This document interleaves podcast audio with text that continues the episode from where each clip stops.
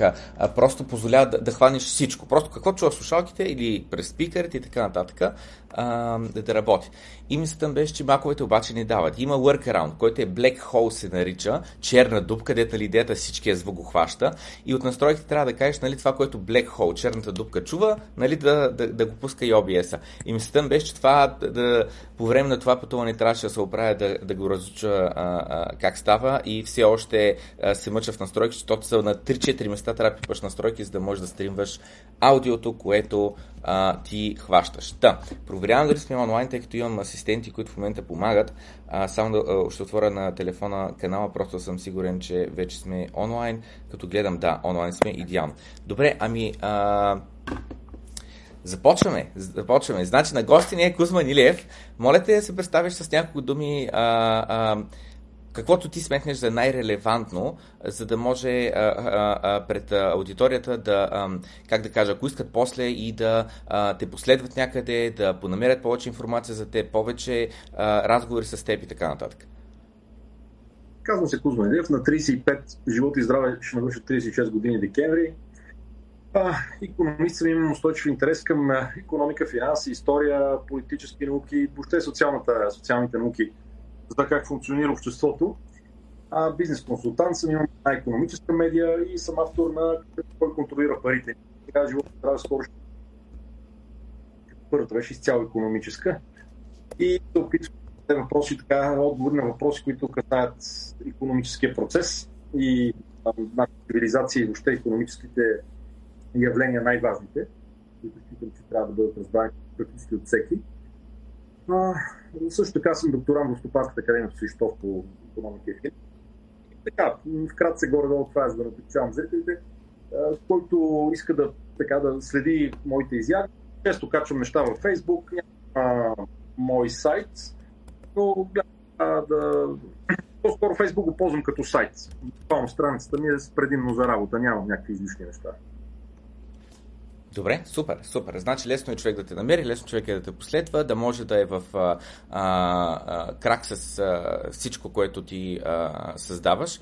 Супер. Ами, а били а, само, а, как да кажа, а, споменал малко повече детайли за конкретно в момента, примерно последните да знам, 6 месеца, нещо с което ти си да правил и с което се гордееш, нещо такова. Ами, наскоро излезе един български филм, първи финансов в България. Аз за линия на това, че бях продуцентите на филма. Той започва да прави отдавна, при 4-5 години. И в крайна сметка видя бял свят лятото. Българския лов, да го наречем, като мисля, че стана много добра продукция с много добро съдържание.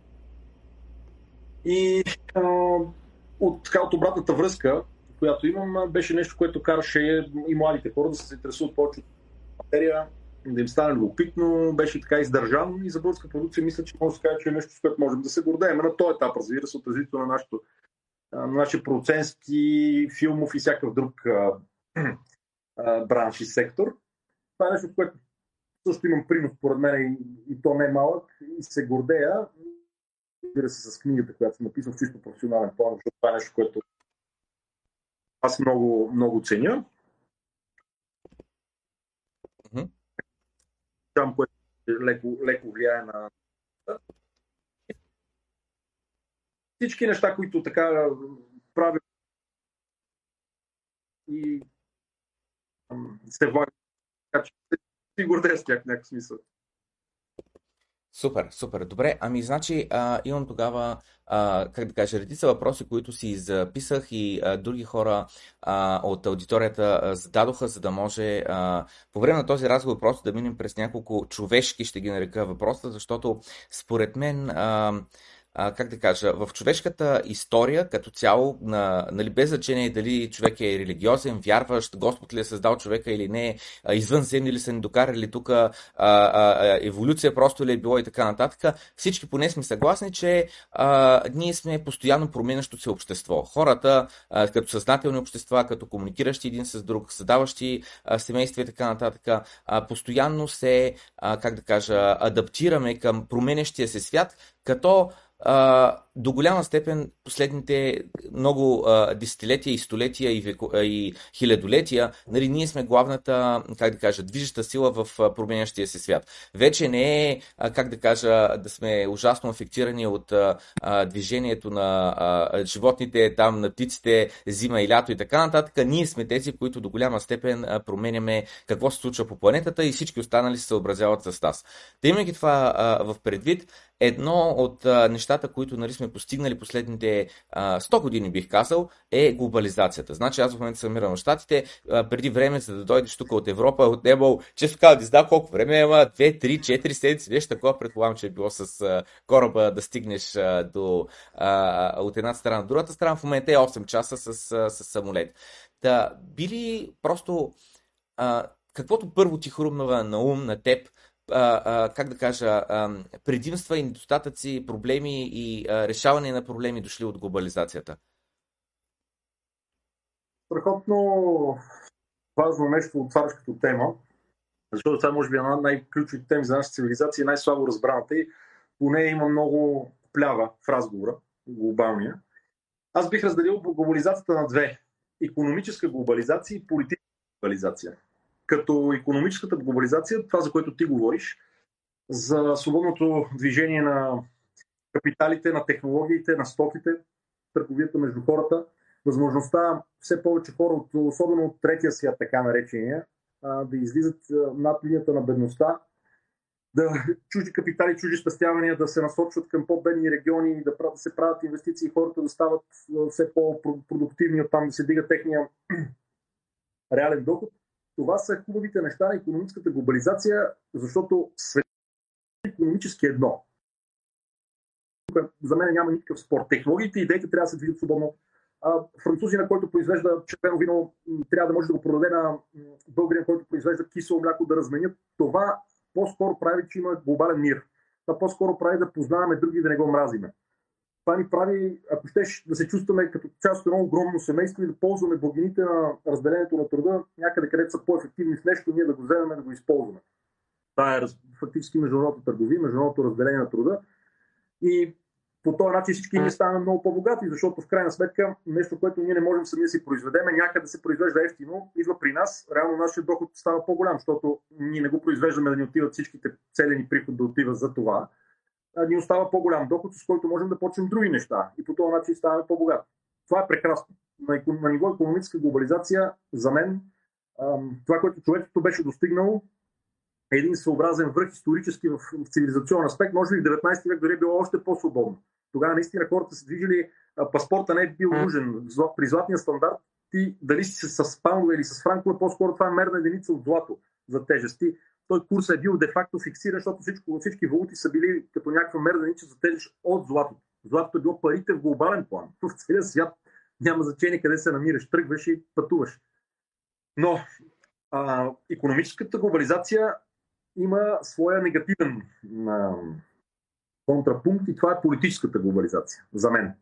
Защото а, в цялото това голямо семейство, което е хубаво, че се случва, ние забравяме, че все пак местните култури имат своето значение нации, което значение. Това са едни общности, които имат някаква обща традиция, език, обща история, борили се за нещо смислено, нещо позитивно. Ам, нещо, което ги свързва и някаква спойка. Те, те нациите съществуват реално. Може да ги пипнем, но ние знаем, че идваме от някъде и помниме историята на нашите предци, които са създавали и ние днеска стъпваме на техното наследство, на техните традиции. И тогава, когато тези неща бъдат осмяти, осквернени, избутани на страна и се каже това, че нациите имат значение не е важно, трябва да го избутаме на страна, всичко е едно и се появи така наречената политическа глобализация, т.е. едва ли не някакво наднационално правителство може да управлява всичките тия различни общества сами по себе си, ако щеш да се опита да ги уеднакви, да ги синхронизира, както се казва, да убие естествените разлики културни между тях, да ги размие, за мен това е нещо много опасно. Тоест, аз съм за економическата глобализация, която прави народите, както казва Адам Смит, по-богати. Между другото, той пише богатство на народите Адам Смит в 1776 година с тази идея. Шотландия да стане по-добре. Като обяснява, че трябва да търгува с другите, за да е по-добре Шотландия. Тоест, той е либерален националист. В либерален не в сегашен смисъл, а на класическия либерализъм. Той обича отечеството си, патриот е, но казва, ако искате да сме добре, трябва да познаваме економиката как функционира и не да не търгуваме с другите да правим протекционизъм, защото се обеднеме ние. И така, най- най-общо затварям тази тема. Економическата глобализация е добро, политическата глобализация е опасен процес, който убива естествените връзки, който размива, ако щете, генофонда, размива състава на хората. Идват нови общества, така, хора в това общество, да речем местното, които не са готови да се интегрират, отхвърлят грубо и насилствено отхвърлят културата и традицията на местните, опитват се да ги, така да се каже, културно да ги превземат. И виждаме как, за съжаление, в най-висшата цивилизация, която човечеството е виждало Европа за мен, а и в последствие Штатите, днес имаме наистина м- своеобразни, така да се каже, цели квартали, ако щете, дори в някакъв смисъл и градове, в които местната култура вече не е на мода и опасно, така да се каже, за местните да я проповядват, което, което е жалко, което е опасно. Анклави, буквално анклави на чужди култури, враждебно настроени. Какви са историческите причини за това нещо, много може да се дълбае, но според мен в крайна сметка нациите имат значение, общността е важна, колективите са важни. Човек може да е индивидуалист, иска да успява, но да иска да е част от общност. Дали е квартала, дали е отбора, дали е нацията, няма значение. Ние имаме нужда да сме, да сме в екип.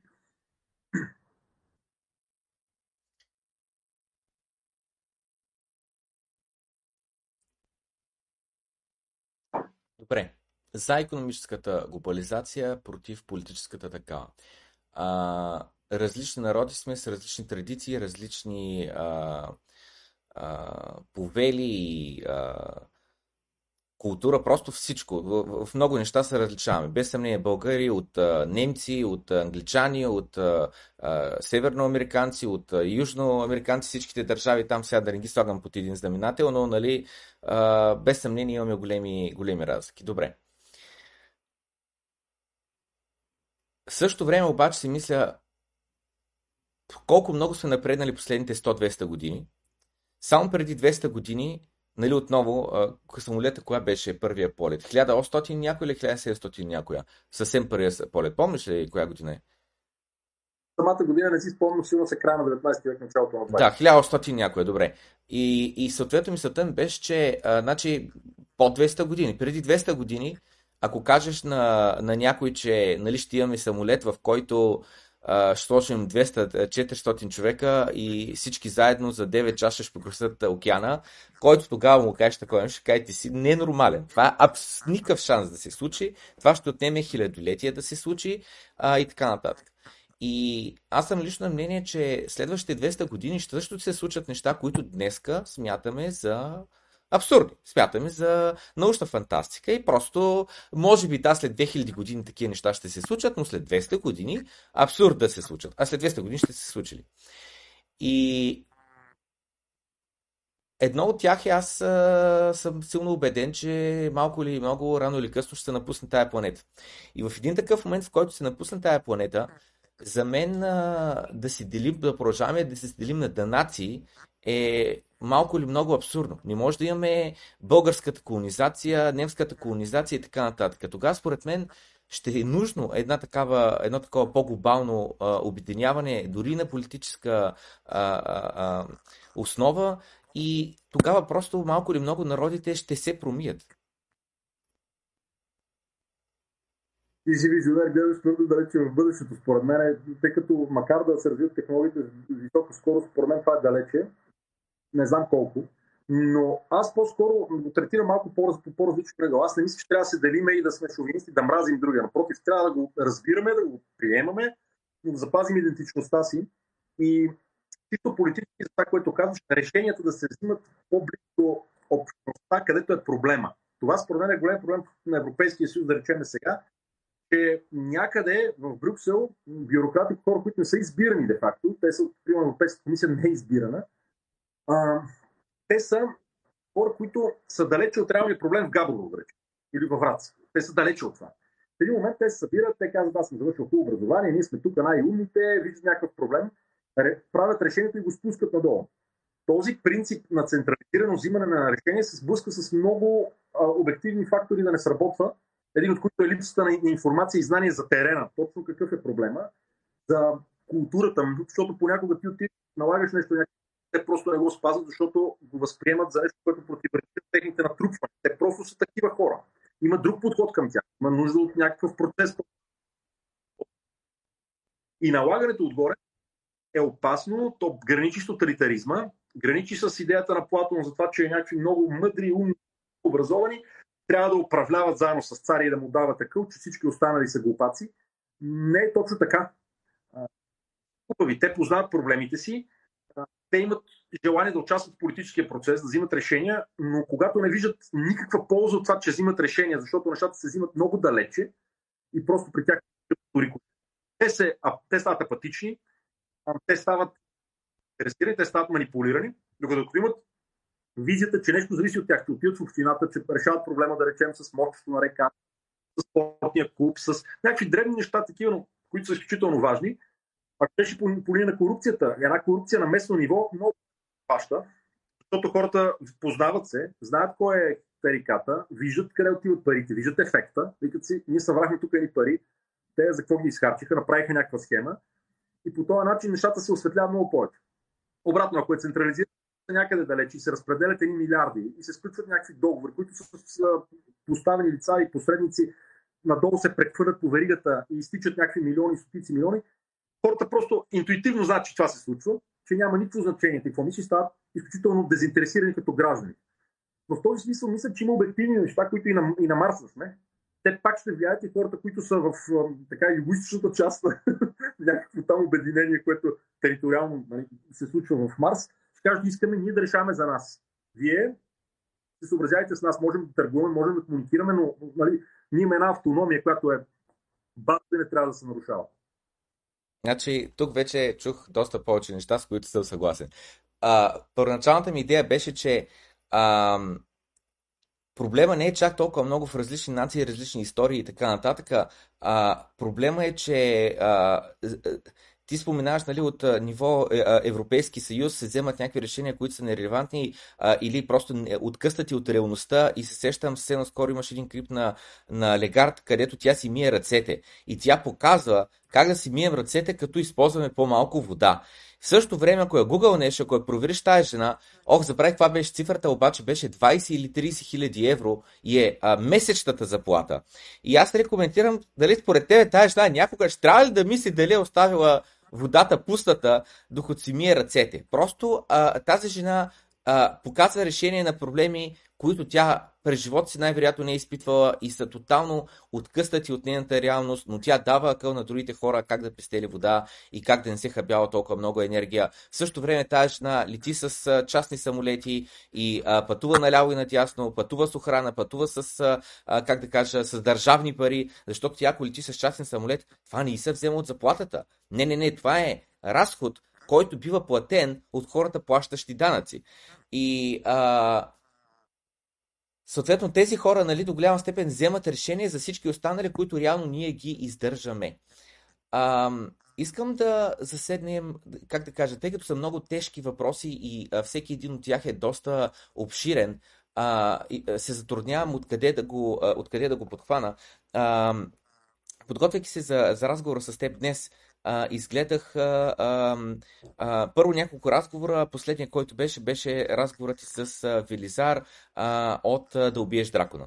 И в него разговор а, се, постиг, се а, стъпиха доста, доста важни а, теми, включително за корупцията, включително за а, управлението, за 4 годишните мандати и за а, липсата на интерес на политиците да мислят твърде в дългосрочен план, защото ако мислиш в 10-20 години на бъдеще, понякога трябва да правиш жертви в краткосрочен план, за да можеш да постигнеш целите и да можеш да живееш по-добре след 10-20 години. Но, по, но това е трудно решение и не всеки е готов да направи тази саможертва и съответно трудно се взема властта, трудно се взема, а, как се казва, а, гласовете на хората да гласуват за теб, когато им кажеш дайте да живеем зле следващите 4-5-10 години, за да може след 20 години а, младите сега и нашите деца и внуци да са по-добре.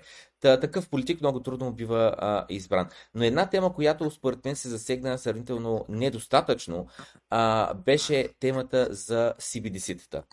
А, казвам само думата CBDC.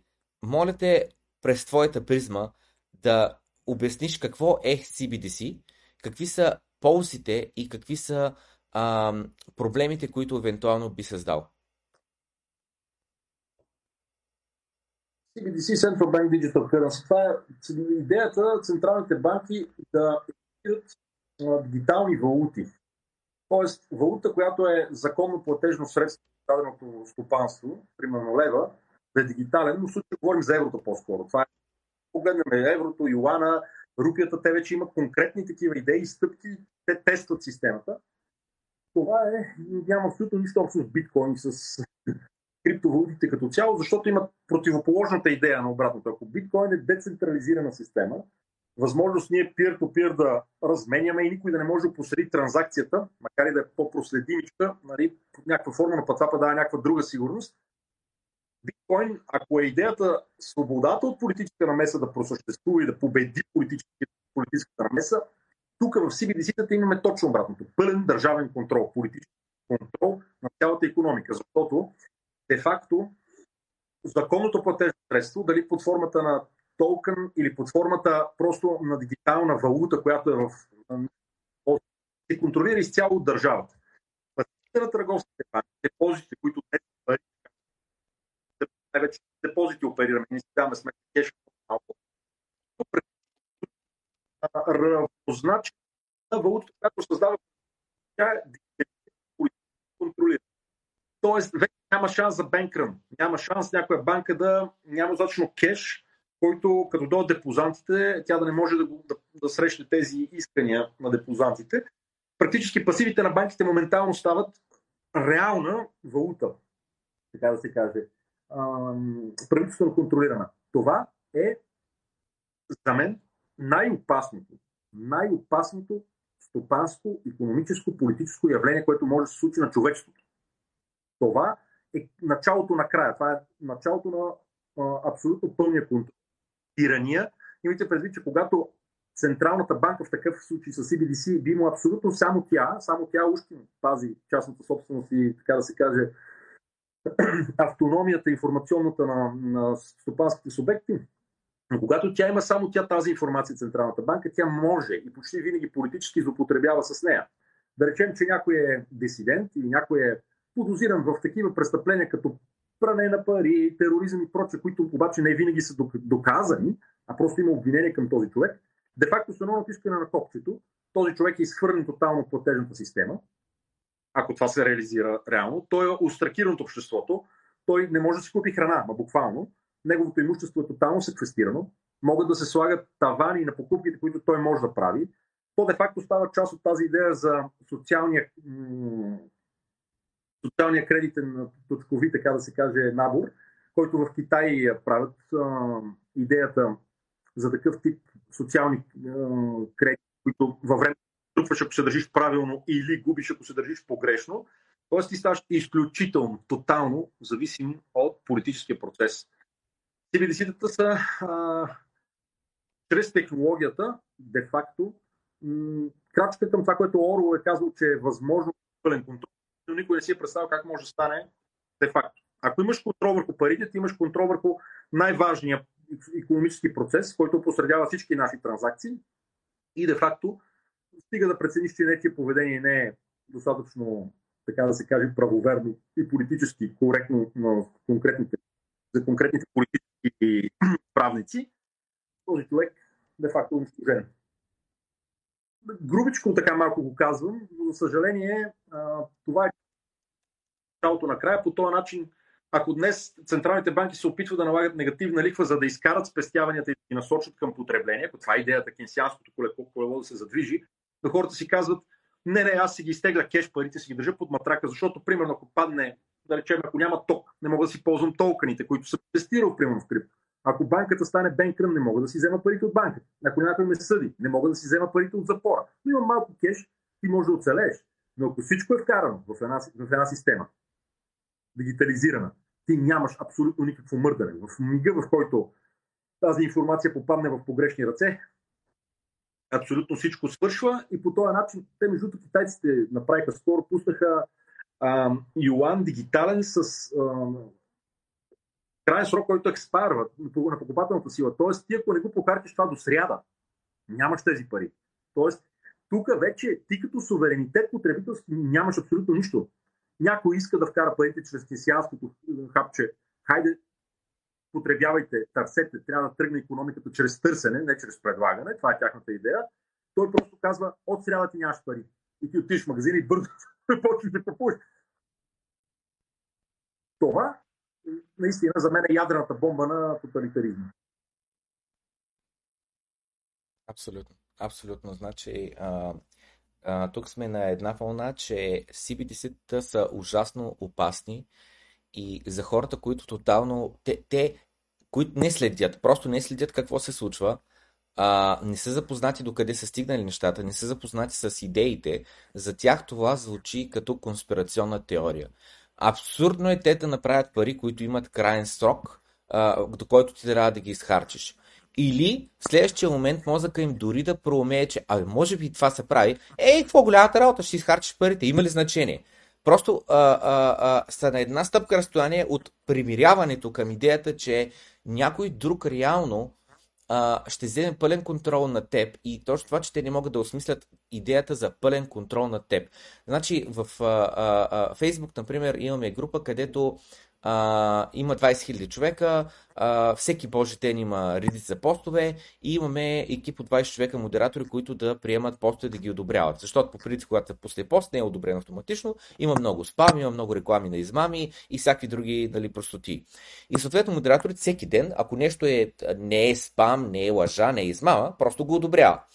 Обаче, а, съответно за 6 месеца ние имаме примерно не знам, всеки ден по 10 поста, това са а, нали, 100 поста за 10 дена, 300 за месец, значи за 6 месеца това са близо 2000 поста. И от тия 2000 поста, 6 поста примерно са някакви проблемни. И какво означава проблемни? Означава, че е създадено някакво меме, в който нали, се твърди нещо от рода на абсолютно примерно Байден а, нещо бил прокарал някакъв законопроект, където били изхарчени примерно погрешно парите. И съответно факт-чекерите на Фейсбук казват това не е, лъж... това е, нали, не е вярно. Наш човек от екипа, модератор е бил го е бил одобрил и съответно нашата група е под риск а, и бива а, по-малко пропагирана до хора извън групата или дори в, до хора в групата а, а, а, на, на хоум страницата им излиза, защото а, нали, ние спредваме мисоинформация. Или пък, примерно, някой бил написал а, то направо, не мога да сетя точно какъв беше контекста, но беше използвана думата умри, но идеята, нали, не че да ходим да убиваме някой, да сме престъпници, ами то направо да си обереш съседи си какво, нали, беше като израз използвана думата, но тъй като е с Google Translate от български до английски, хваща се думата убийство или смърт или нещо такова и айде пак, нали, ние сме флагнати като група, която пропагандира за, за насилие. И това го казвам с идеята, че в момента съответно ние сме в една ситуация, в която вече трябва още повече да внимаваме и сами да си удрем един филтър. Защото ние ако не си ударим филтъра, те ще ни ударят филтъра.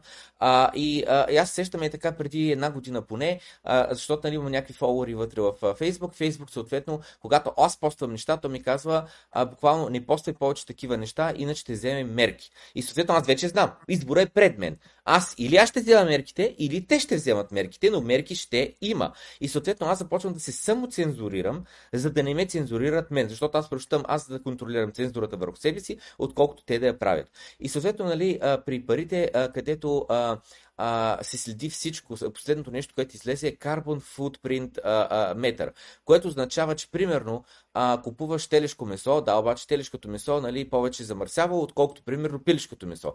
Съответно, аз на седмица не мога да купувам повече от една а, паржола а, а, телешка, но мога да купувам примерно 10 пилешки паржоли, което обаче на момента ще изкриви а, свободния пазар. На момента, нали, мен ще ме кара да купувам повече от едно, отколкото друго. И това не е ли не е цензура, но това е контрол. И естествено обаче държавата ще избере определени а, държавата, като казвам при дали държава, дали ЕЦБ, дали нещо друго, но някой ще вземе решението кой точно а, коя точно сфера на, на економика, коя точно, а, а, как да кажа, тип бизнеси, които, примерно, замърсяват, но, но от тях имаме нужда. Съответно, те ще бъдат субсидирани, там, нали, карбон футпринта да бъде разделен на 10, примерно, и да няма проблеми хората да консумират колкото а, е нужно. Включително и, примерно, ако летиш с пътнически самолет на Уизер, не повече от два полета на месец. Но ако летиш с частен самолет е, ма то там, то е важно, там си частен самолет и така нататък. Там, нали, няма проблеми, делим на 20 а, карбон футпринта и съответно можеш да правиш и 50 полета на месец. Той е социален кредитен рейтинг, за съжаление, вече се случва в Китай. Китай, които действително практикуват неомарксизма. Той е, нали, чрез технологиите става възможно това нещо. То под някаква форма вече се задава и в западния свят. По много миловиден предок, пак ви казвам нещо за, може за пране пари или някакво поведение, което, както казвате, климатично, безотговорно или нещо подобно, но много простичко за нашите слушатели. Може да дадем пример за това. Представете си, сега ви имате някакъв кеш, отивате в а, кафе, купувате си кафе или купувате подарък на или нещо такова, което не трябва по принцип да се знае, но в един момент това състояние на една група от хора, които де-факто са с политически контрол над вас и няма мърдане. Всяка една транзакция те я наблюдават в реално време и може да се окаже в един момент, че проблем е не само какво пари ползвате, а както вие дарахте и примера за социалните мрежи, може в социалния или кредитен рейтинг най-голямата ви щета, която да ви буквално ви откъсва от обществото е какво, какво търсите в търсачките. Абсолютно. Вашия е просто да се определя какво търсите в търсачките, като интервюта, като литература, като информационни източници и просто вие да толкова да не пасвате на моментния мейнстрим, така оформил се политически консенсус, че вие буквално да загубите права като граждани, което е, пак казвам, това е чист, чиста проба тоталитаризъм. Може да е с костюм, може да е направено от най-умните, симпатични, образовани хора, но то е форма на желание да контролираш това до теб. Абсолютно. Значи, а, две неща. Значи, едното е, погледнах чата набързо на стрима, так му щях да кажа, брех 7 часа сутринта са се събудили вече близо 150 човека да гледат стрима. Следващия момент съзнавам, това е 7 часа за мен в България още не е 7 часа. Благодаря ти, оценявам, че си станал по-рано, просто а, трябва, штерката няма кой да закара и аз ще я закарам. Тя има урок по балет, тя е малко детенце на 3 и няма Супер. просто кой да е важна работа, тя много се вълнува. Супер, разбира се, разбира се, няма проблем. А, но, но погледнах чата, в чата са написали хората нещо, което на мен направи впечатление. Ако може малко да се доближиш до телефона, малко. И а, а, просто защото от време на време откъсва, а, а, а, говора не се чува добре, според мен просто микрофона ни го хваща толкова добре. А, та, и казах тези неща, загубих мисълта, но... Ам... Говорихме но... си за като контрола. Чрез... Да, но, но се радвам. Радвам се, че, а, че повече хора говорят на тази тема, че повече хора мислят на тази тема и осмислят колко е а, лоша идеята а, нещо, което би трябвало свободният пазар да го използва. Парите да а, му се слага върху него а, пълен контрол и, а, а, и правила и решения отгоре надолу, които ние коментирахме за, за много по- как да кажа, елементарни неща, а, а, а, а, няма как отгоре надолу да се даде правилното направление, камо ли за толкова ваши неща като а, а, парите. Ами нека да задълбавим малко в темата за парите. Реално, би ли казал с твои думи какво са парите? Обзето пари, дефиницията на парите е изключително ясна и проста.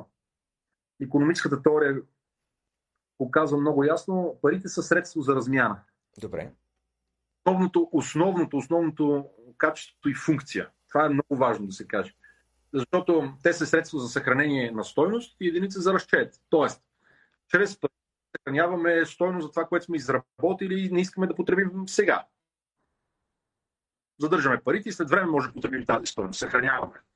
Единица за разчет е когато, примерно, ние сме, да речем, компания или правим собствения си баланс, за да изчислим нетното си богатство. Ние виждаме приходи и разходи, можем да правим двойно счетоводство. Реално виждаме капитала, в който сме го ядем или го в зависимост от това как използваме активи. Дали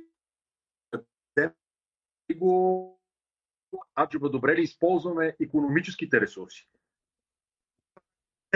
там парите правят възможност, защото те са като единица за разчет ни дават възможност да правим аритметични действия с неща, които по принцип не могат да бъдат сложени по топ знаменател. Ламаш. Проче, обаче те могат да бъдат устойностени в пари и да видим какво, как сме използвали капитал.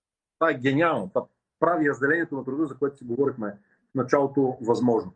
Но най-основната характеристика, без която е ключова от там всички останали, че парите са средство за размяна. С тях не произвеждаш, с тях не потребяваш едно кратно или дълго, дългосрочно, да речем, хладилник, те служат и с която ние знаем, че и притежаваме, можем да разменяме срещу нея стоиността, създадена от другите. и приемаме тази стока срещу труда си, само знайки, че тя притежава възможността да бъде разменена. Те са средство за размяна и за това и е най-нечестните неща и невероятния контрол, който и Майрам Рочу е искал. Казва, дайте ми контрол върху парите, не ме интересува кой пише законите. Ако контролирам средството за размяна и мога да създавам много от него, без да трябва да давам стойност срещу него, без да трябва да предложа труда си или плодовете на труда си, но взема пари, аз мога да искам благините, създадени от другите, от нищо. Защото те ще ги приемат, докато вярват в, тая, в това средство за размяна. Когато изхождаме от тези функции на парите, вече става много интересен въпрос. Какво може да бъде пари? В историята най-различни неща са били пари от ам, тол през черупки, през економиката. Много е разпознаваема. Имате лични са били стока, която служи за нещо доверие хората и я приемат в един момент не просто да я потребяват, защото знаят, че е толкова разпознаваема, че после да отидат при обощаря, той ще даде обувки, като види тази стока. Той знае, че тази стока, ако отиде при лекара, ще вземе мляко. Всеки ще приеме тази стока, защото знае, че другите ще приемат срещу труда. И по този начин се изчезва така наречената така наречената нужда от двойно съвпадение на желанието за да има търговия, защото някой произвеждаш, да речем, компютри и аз правя прически, съм фризьор, аз колко прически трябва да ти направя за този компютър? Нали? Просто няма да търгуваме никога и няма да се стигне до това ти да произвеждаш компютри, защото ние нямаме степен на разделение. Парите дават възможност всеки от нас да се специализира в нещо много специфично и да му се плати в пари и той да ползва труда на другите. Тоест, те са, някои хора казват, те са зло. Не, те не са зло. Те правят економическата система възможно да функционира. Проблемът е, че хората използват този инструмент понякога за зли неща, но той проблем е в ценностите на хората, а не в инструмента, който прави възможно цивилизацията, разделението от труда, масовото производство и прочие. Предполагам, ме питаш нещо за свързано с криптовалутите или на там или нещо, или друга е темата, която ще насочиш разговор, но от една точка на дефиниция на парите, те са именно това най-вече основно средство за размяна. Добре, а, значи разговорът, да, ще минем към, малко към криптовалути, но въпросът е, че според мен всяко едно нещо, което прави човечество, а, го прави, защото решава проблем. Имаме мутики от 300 години, или там 200, колко ще са, или също, не, не, имаме мутики също от 1000 години, хиляди години със сигурност, нали, не сегашната и форма, но подобни инструменти, с които сме копали земята. А, а трактори имаме едва от колко? Под 100 години. Съответно, мисълта ми беше, че създаването на трактора не е случайно. Uh, толкова далеч от потиката, но върши същата работа. Нали? Образно казано. Защо? Защото един човек с един трактор може да свърши работа колкото за един ден, колкото 100 човека с мотики. Та съответно мисълта ми беше, че всяко едно човешко изобретение а, а, е обвързано с това, че започваш да правиш нещо по-лесно, нещо по-ефикасно. В противен случай то е една играчка, нещо, което да забавляваш, да поиграеш малко и след това да, да спреш да си губиш времето с него. Нали, то може да ти даде някаква наслада, а, а, а, докато ти си играеш с него, но след което спираш, защото рано или късно ти не създаваш никаква стойност, не решаваш никакъв проблем и освен, че се чувстваш по-щастлив, просто друго, нали, но не може само нали, да дълбаваме само в, в щастие, в щастие, в щастие, нали, до безкрай, защото край на края ще умрем от глад, нали, тъй като не създаваме никаква стойност за, а, за обществото. Та, и съответно, нали, за мен криптовалутите, в частност биткоин, а, тъй като за мен криптовалути и биткоин са две напълно различни неща. Едното е иновация, създадена от Сатош Накамото, един човек, една жена, а, група от хора няма значение. Другото, ами, голяма част от тях са с цел печалба на създателя. Почти никой от създателите на всяка една друга криптовалута, включително Ethereum, Cardano, Polkadot, Dogecoin и така нататък, почти никой от другите създатели не са го създали с идеята, че а бях ще забогатея от това нещо. Сатош Камото дали също има подобни мисли? Може би, но под не, при него със сигурност е било по въпрос, под въпрос, защото е било нещо тотално ново, нещо, което въобще не се е знаело, ще се приеме ли от други хора като идея или не, докато веднъж като едно се е доказало, е много лесно за някой друг да каже, абе, знаеш, кога ще го копипейста, ще променя тук малко неща и ще създам моя си криптовалута и ако намеря хора, които нали, да инвестират в нея, тъй като аз съм първият човек, който е притежава, аз ще бъда най-силно благодетелстван. Но тъй като аз съм го създал и е мой труда, нали, човек може да си каже, аз заслужавам това облагодетелстване за труда си. Та, заради това отново аз деля ясна, дебела черта слага между биткоин и криптовалути. Тъй като криптовалутите са 20 хиляди е, се използват като цифра, но не са и 20 хиляди. Те вече са 50-100 хиляди като бройки, различни проекти. Половината от тях са чисто и просто едно име, за тях нищо, никакъв труд няма и така нататък. Реалните истински проекти, над които се работи, има екипи и така нататък, са примерно 100, 200, 300 бройки, не повече. Но биткоин за мен е просто тотално различно нещо от всичко останало. Така, казвайки това нещо, преди да стигна до биткоин, за мен е много важно да се а, а, изчисти какво са парите, защото това също а, имам чувство, че много хора просто не се замислят на тая тема а, и излизат няколко интересни въпроси на тема а, а, парите. А, значи, първият въпрос, който искам да се задам е, уточнихме какви са, а, как да кажа, защо имаме нужда от пари? Имаме нужда от пари заради лесна търговия, защото ако аз гледам кокошки, ти гледаш крави, някой друг прави столове, на мен ми трябват столове, обаче на него му трябва крава, аз трябва сега да заменя 20 кокошки за една крава, после кравата за 10 стола и така нататък и така нататък. Просто е неефективно, трудно и така нататък.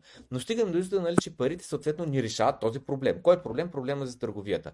А, ти спомена, че освен, а, че трябва да са юните в акаунти и да, да се разпознават, нали, а, а, а, а, има и още няколко свойства, като Store Value, но би ли тогава уточнил какви са задължителните а, или желани, нужни качества на парите, за да може едно нещо да стане пари? И за да уточня нали, какво имам предвид под въпроса, просто парите са се меняли с времето. Преди време са били камъчета на някакви острови, стъкалца са били, мидички са били, после е станал а, редкият и ценен и некорозиращ метал а, златото, а, плюс сребро на различни места, после а, а, с времето са станали хартии, а, с, а, с времето на дебитната карта, която е една пластмаса или метал, гледаме на нея като на пари, но зад нея реално стоят едни сървъри с едни цифрички и така нататък. И парите реално много са еволюирали през човешката история. Най-различни неща ние сме приемали за пари, но за мен е много важно и показателно това, че преди години мидичките, от които нито къща можеш да направиш, нито можеш да се нахраниш с тях, нито можеш нищо да направиш с тях, са се считали за пари. Та какви са задължителните или силно нужните, желаните качества на едно нещо, за да стане то пари? Най-важното качество на парите е да средство за казахме да изпълняват тази функция, но най-ключовото в това е универсално средство. Добре. Да е разпознавано, приемано универсално от огромен брой хора, да не кажем всички в економиката. Да, много е голям дебат е как всъщност възникват парите. То може би това ти нали, подивиш като тема и то това оттам трябва да тръгне дефиницията. Има школи, които казват, че парите са били дълг някога, някой дължи на някой, те се пишат там а, антропологичен много дълбок спор. Други казват, че парите са станали чрез декрет. Политиците, държавата казват, ето това ще е пари. Но това не е така. Исторически, като се върне се проследи историята назад във времето, ние виждаме как всъщност са се наложили парите и те са се наложили посредством естествения търговски и економически обмен. От размяната, от стопанския процес. Сега, как нещо става пари? Ти сам казваш, най-различни неща са били пари в определени исторически епохи и времена. Със сигурност това е най-разпознаваемата стока от всички. Тя е ценена заради някаква нейна функция, която домига, в който става пари, очевидно не е парична. очевидно тази функция, докато не е имал пари и сме били в бартерна економика и всеки разменя яйцата срещу хванатия зайк, това ни няма пари, ние сме в бартерна економика, изведнъж някаква стока да стане пари, тя не е била до момента. Защо избираме нея? Защото в представите културните на конкретното стопанство тази стока е ценна и най-вече тя е ценна заради нейната очевидно неразменна функция и не парична, а някаква друга най-вече, най-вече производствена.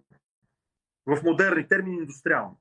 Казвам го това, защото очевидно, че солта е нещо, което като се намокри изчезва. Очевидно, че черупките може би са били много хубави за огърлица там някъде по островите, но се почва да се ронат. Очевидно, те не са трайни. В един момент златото, което от древността е било орнаментика, възможност за оръжие, възможност за, за ботехника да се използва. В, казахме, оръжие най-различни така ценни за хората неща. В един момент то, понеже е ковко, понеже е твърдо, понеже е издръжливо, понеже каквото злато има, както се създава човечеството, го има още и се, трудно се добива ново и не може да бъде фалшифицирано. Златото и среброто са се наложили като наистина нещо, което може да изпълнява тази функция най-добре във времето, абсолютно спонтанно. Имало е проба грешка, проба грешка, проба грешка, но в един момент това нещо се е наложило. Особено през 19 век то става вече официално държавно. С платежно средство е избрано злат, злат, златния стандарт или златно-сребърния. Там проблема вече е, че държавата решава какво съотношение, което объркайки съотношението злато-сребро и налагайки едното по-силно другото, едното почва да изчезва и стават изкривявания вследствие на държавния а, механизъм. Но парите възникват заради това, че за тях има търсене за някакво, което не е само парично в тяхното начало. И това е достижение на Лудик фон Мизес, между другото, големия австрийски економист, който аз много уважавам и харесвам, който, изследвайки откъде се появяват парите, почва да връща регресионната теорема. Той така нарича. Почва да казва, добре, днес имаме а, нещо, което е пари. Той има покупателна сила. Може да купи 1 кг домати. Но защо? Защото вчера има покупателна сила. Но защо вчера има покупателна сила? Защото има търсене за него. Някой го е приемал за пари. Следователно, влизал в размяна. Но защо пък онзи ден той е било, почва назад да връща, казва, неизбежно, логически, в един момент стигаме до момент, в който това злато е използвано като най-важната стока в дадено общество за не пари. За него има търсене заради неговата, заради неговата важност индустриална. Това е неговата регресионна теорема и тя е феноменална. Той казва, парите не чрез декрет, нещо просто хората го избират. Последствие политическия процес края на 19 началото на 20 на няколко пъти, Първа световна война и Втора окончателно, почва да в един момент да измества това, че златото и среброто са истинските пари, а долар е иск към злато, паунд е иск към злато, паунд единица за тежест, тежест паунд тежест от злато, че тези хартийки, банкнотите са всъщност и за това злато и започва да, да откъсват хартиите и банкнотите и да почва да мисли за тях като за пари. Което е уникален политически контрол, защото може да напечаташ много картики за разлика от злато. То, е, то се е самоналожило в миналото като пари, именно защото никой не може да го манипулира лесно или когато монетата златната си почнал да я премесва с вътре разни други медни компоненти, ти я обесценяваш и в един момент хората виждат, че има страшно много монети и цените фърчат и в Римската империя е било така. Но ти реално златото не можеш него самото да го манипулираш. Може да манипулираш неговия в сплавта, неговата неговия дял, може да манипулираш картиките, банкнотите стъпили на него, може да откъснеш да не се, вече хората да забравят, че парите било, са били златото и да почнат да мислят за хартиките като за пари, но не можеш да манипулираш сам, самия метал, защото не можеш да създадеш, нали, алхимията не, не е работа. Сега нещо много важно, защо ние търсим пари. Ние казахме за търговията. Да, но всъщност, ако се замислиш на концептуално равнище, добрите економисти го знаят, ние търсим пари за едно единствено нещо несигурността на бъдещето. Ако ние знаехме какво ще потребяваме днеска, ти ще в магазина, си купим един хляб, едно мляко, едно вино, утре ще е същото и няма елемента на несигурност. Ние нямаше да имаме никакъв кеш в нас, практически като кешови наличности и баланси, просто да си ги, а щяхме да си предвидиме парите, с които разполагаме и буквално те да бъдат изхарчвани равномерно. Ние буквално щяхме предварително дори да тези пари да ги разпределиме дългосрочно в, във времето. Ние нямаше да имаме нужда кеш. Ние държиме кешови баланси, само защото не знаеме утре дали 20 Боже няма да има нужда лекарства. Те, обаче, или не те разбирам правилно, или просто не съм съгласен. А, не е до това, а, че е незнайно бъдеще. Аз, примерно, съм човек на на, на навика, човек на еднообразието в доста неща и съответно а, аз а, много добре мога да си представя какво ще искам да ям и утре, и в други ден, и по-в други ден и така нататък и мога да си предвидя раз, разходите във вид на консумацията имам предвид. Но аз не мога вкъщи да складирам а, 50 кг туалетна хартия, мусака за 3 месеца напред а, и, и риба с кумрия за 6 месеца напред. Просто не мога, защото ще се развали. Съответно, за мен е по-лесно да си складирам рибата, мусаката и не знам си какво в хартийките или цифричките на екрана, отколкото в хладилника. Альтернативна цена. Може да инвестираш. Може да сложиш в акции. Добре. Може да сложиш биткоин. Може да сложиш най-различни неща и да получаваш доходност. Да държиш кешови наличности. Единствената реална, ако, нали, ако се направи самоанализ, ако се разпакетира причината, е това, че не знаеш утре дали няма да ти се наложи нещо много спешно. Нещо, което иначе ще би ги сложил да получаваш а, Аз разбрах погрешно такова, сега разбирам. Аз го разбрах все едно. Единствената причина да държим кеш е, че а, не сме сигурни колко му се каже един следващите три месеца. Аз така го разбрах, а то ти съвсем друго имаш предвид. А, моята логика е такава. Да, ние държиме кеш, а реално кешови наличности обективно. Ако имаше перфектен свят и ние знаем тази повторяемост, която казва, че е едно към едно, и че дори тия твои, ти, ти познаваш курсовете и ти ги екстраполираш една година напред ти нямаш нужда да държиш кешови наличности и да, си, да ги увеличаваш и ги намаляваш. Твоето усещане за несигурност е това, което те прави да задържиш повече кеш, защото ако ти си спокоен, че нямаш абсолютно нищо, нужда от нищо повече и просто държиш, а, затова има разлика между кеш и инвестиции. Конкретно държане на ликвидност, на кешови наличности е за несигурността на това какво предстои утре и какво може да изненада. Иначе тези пари, които да получават доход. Това е функция, която много не се коментира, но тя, тя съществува. И затова някога, примерно, като се напомпат в, в финансовата си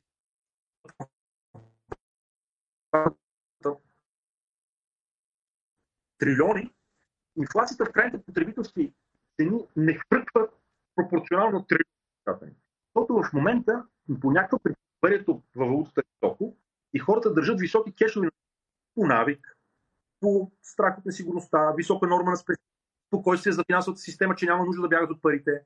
И ти си казваш, вау, на финансовите пазари има трилиони. В банковата система има много пари. Инфлацията е ниска.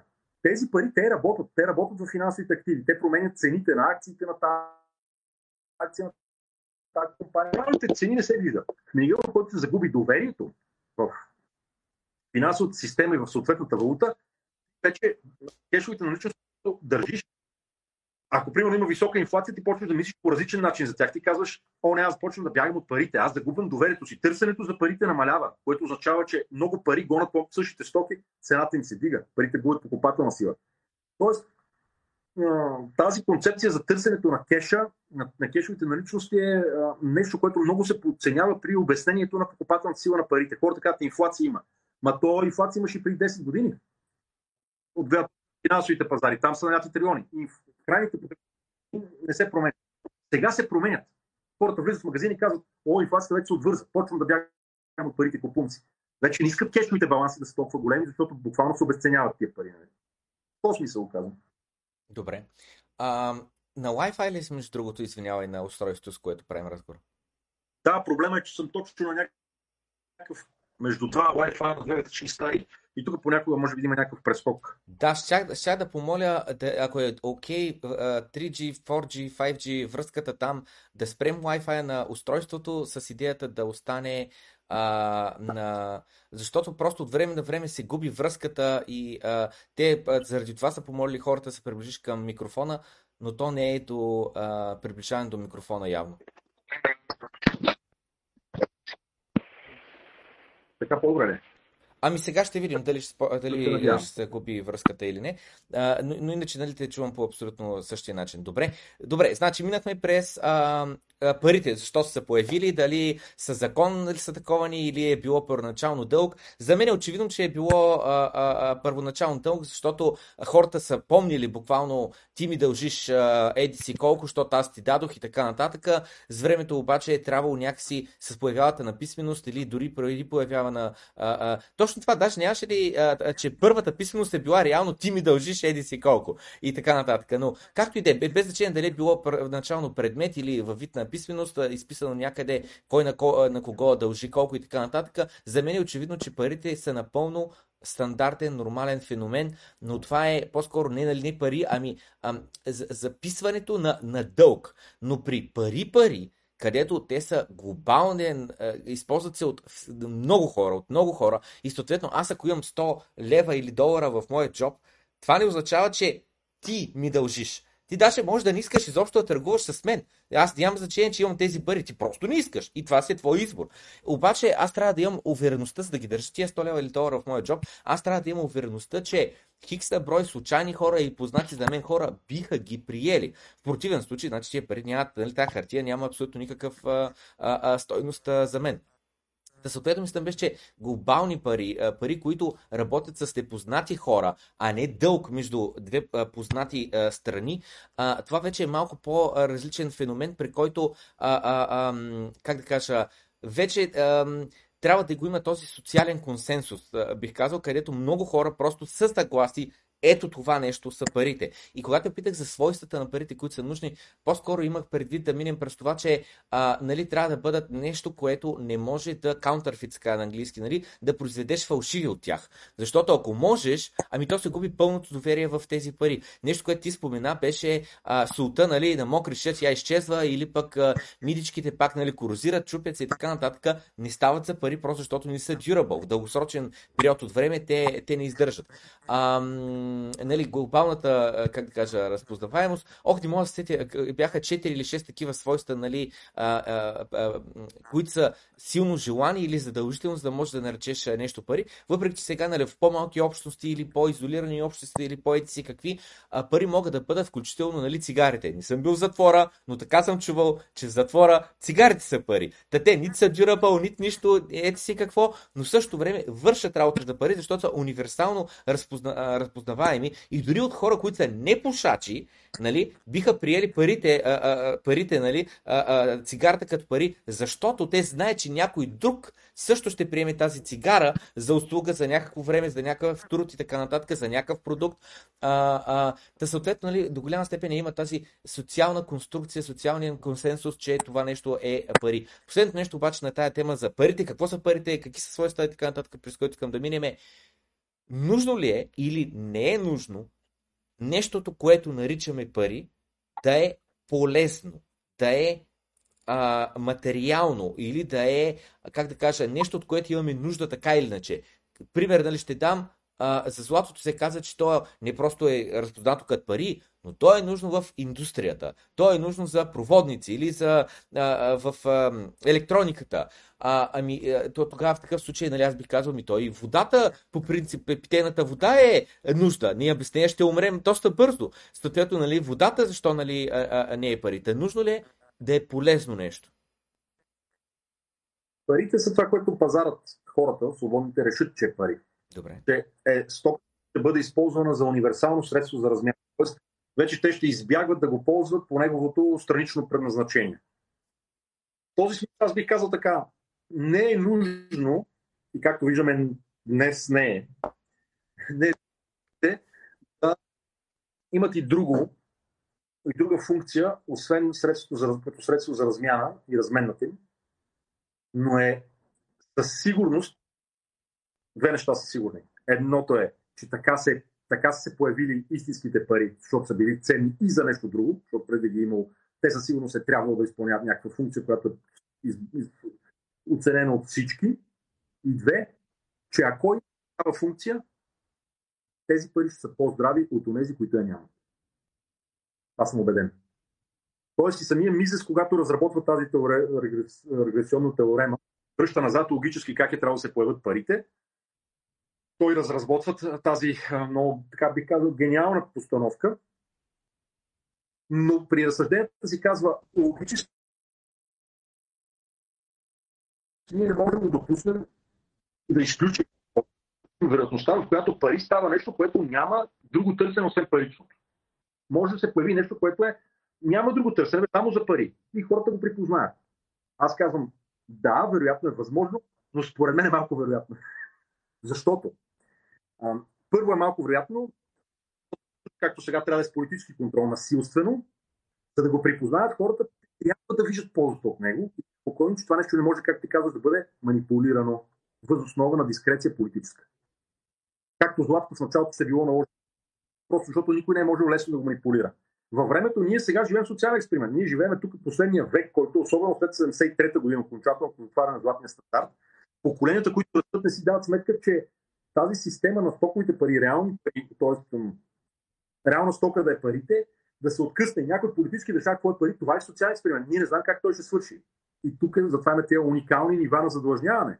Защото правителството правят дълг, Централната банка може да си напечата пари да го купи и да вкара парите в системата. Но това в нормална ситуация било абсолютно невъзможно. Ти не можеш да създадеш злато колкото искаш. Или, там, или биткоин, ако приемаме, че е перфектната такава альтернативна валута, не, не би трябвало да можеш да създадеш от нея колкото искаш адхом. Просто това веднага ще убие идеята за това нещо. Няма да има доверие в него. То така бих обобщил. Аз смятам, че сигурно е възможно хората да припознават нещо. Ето това е, ето днес това е пари, но аз смятам, че ако той има и функции, решава и други проблеми, ще има по-голямо доверие към него, ще е по-трудно манипулируемо, ще е по-ценено и по естествен път хората ще припознат и за другата му функция да е универсално средство за размяна. Добре, значи а... разбирам ти аргумента, но въпреки това аз съм на различно мнение. Аз съм на мнение, че а, по-добрият вариант е парите да не са полезни сами по себе си. И на въпросът защо, а, защото ако са, то тогава ние имаме изкривяване на пазара. Примера златото, ако златото не беше разпознато като пари, то ще ще бъде по-ефтино. И ако беше по-ефтино, ще абсолютно примерно, защото едва ли чак толкова голям процент от стоеността на електрониката златото в нея, но абсолютно примерно електроника ще ще бъде по-ефтина. А, а, щеше примерно злато повече се използва като проводник на повече места, отколкото се използва днес на фона на мет, нали? Давам просто примери. И съответно, нали, това, което искам да кажа е, че а, нещо, което е пари, ние, то, е, то е полезно, както ти казваш, само по себе си и абсолютно примерно, измерно в левове, трябва да струва примерно 5 лева, но заради монетари премиума, заради това, че то е и пари, тази добавена стойност му повдига цената абсолютно примерно от 5 лева на 7 лева или от 5 лева на 10 лева. И съответно това нещо изкривява а, а, стоеността му в вид на комодити, стоеността му в вид на полезност в економиката и това предсаква един, нали, един елемент от, от, от всичко, което нали, ползваме. Което не е много, не е чак толкова крайна света, не е толкова голям проблем, но просто казвам, че според мен измислени пари, което съответно за мен е, трябва да са виртуални, защото ако не са виртуални, то всичко друго по един или друг начин може по някакъв начин да го използваме. Било то вода, било то дърво, било то не знам си какво. За всяко едно нещо, нали, хората достатъчно интелигентни и, а, а, как да кажа, е, е, достатъчно инженери са работили вече на тази планета, че са измислили за почти всичко как да, как да го използваме и да ни бъде а, полезно. Така че а, а, моето мнение е, че виртуални пари, които са по никакъв начин не полезни, а, са по-добрия, а, а, а, по-добрата версия на пари, но, но вече се връщаме до тези пропъртита, които са много важни, а, включително за това, че а, примерно днес сегашните пари, нали, лева, къде се разпознава? Абсолютно никъде другаде, извън Република България. Защото ако аз, моят лев, с него дойда тук в Штатите, абсолютно никой няма да ми приеме хартията от джоба. Просто абсолютно никой. Единственият шанс е в Турция или в Гърция или в Румъния или Сърбия. Само нашите съседки. Никой друг няма да ни приеме лева. Аргумента за картата, нали, че да, ма картата ще ти работи след превалутиране, дадено. Това е просто нещо напълно различно. Виждам, че искаш да добавиш нещо.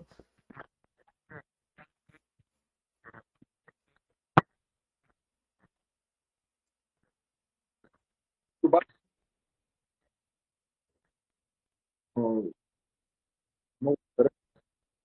Си нещо връзка с разпадна или какво стана? Чува ли се? Чуваме се в момента, кофти е връзката малко, да.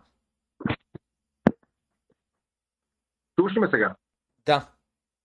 Да, да зависими сме колкото иде от а, технологиите. А, за лева вече тук имаме елемента с а, закон за законно платежно средство и, и де-факто налагането политическа принуда на дадена валута.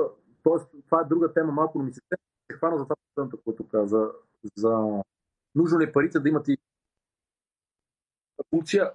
Великито е такво. Ти мислиш като Мизес в определен етап от живота му. В неговата книга от 1912, която наистина втетява монетарната теория, тогава, това австро-унгарски е променил много с тази книга конкретно, много известен, той твърди точно това, което ти споменаваш. Той казва, наистина, защо да губиме това злато, което може да бъде използвано за индустрия, за медицина, за какво още не, за да го използваме само за средство за размяна, май малко по-различен аргумент, но горе-долу в тази посока, при положение, че ние можем да използваме, да речеме, някакво нещо друго, което е много по-ефтино и не се губи индустриален, така да се индустриален потенциал, нещо, което де-факто функцията му е само за размяна. Години по-късно, десетилетия по-късно, той пише човешкото действие, като през това време работи много интензивно, и стига до извода това 40-те години, че альтернативната цена на това да не ползваш ограничения ресурс на златото като пари, основа на парите, т.е. възможността някой да печата и да унищожава паричните системи, финансовите системи, като ги манипулира, той преценява, че цената е толкова голяма, че е много по-добре наистина да се придържаш към златния стандарт и че цената, която би е много по-малка и има един елемент на саморегулация в пазара. Ако нещо е ценно за индустрията и някой тръгне да заупотребява да прави твърде много пари от златото, вместо то да отива за индустрия, стоеността, която би изпуснал индустрията, ще, ще е толкова. В един момент това е естествено ограничител на ползването за злато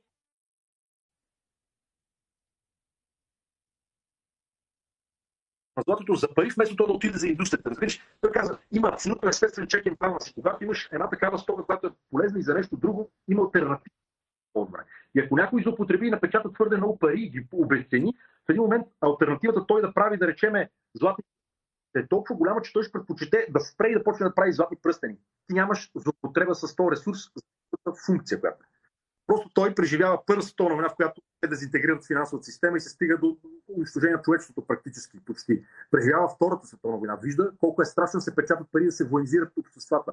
И да казва, цената на това нещо, на фона на това, че ще малко метал, който да отиде в индустрията, а в същото време може да имаме стабилни пари, е несравнима. То мислене много интерес. Просто е платил как се дезинтегрира цивилизацията западноевропейска и световно. Значи, първо, а, а, май е по-добре да включим пак Wi-Fi.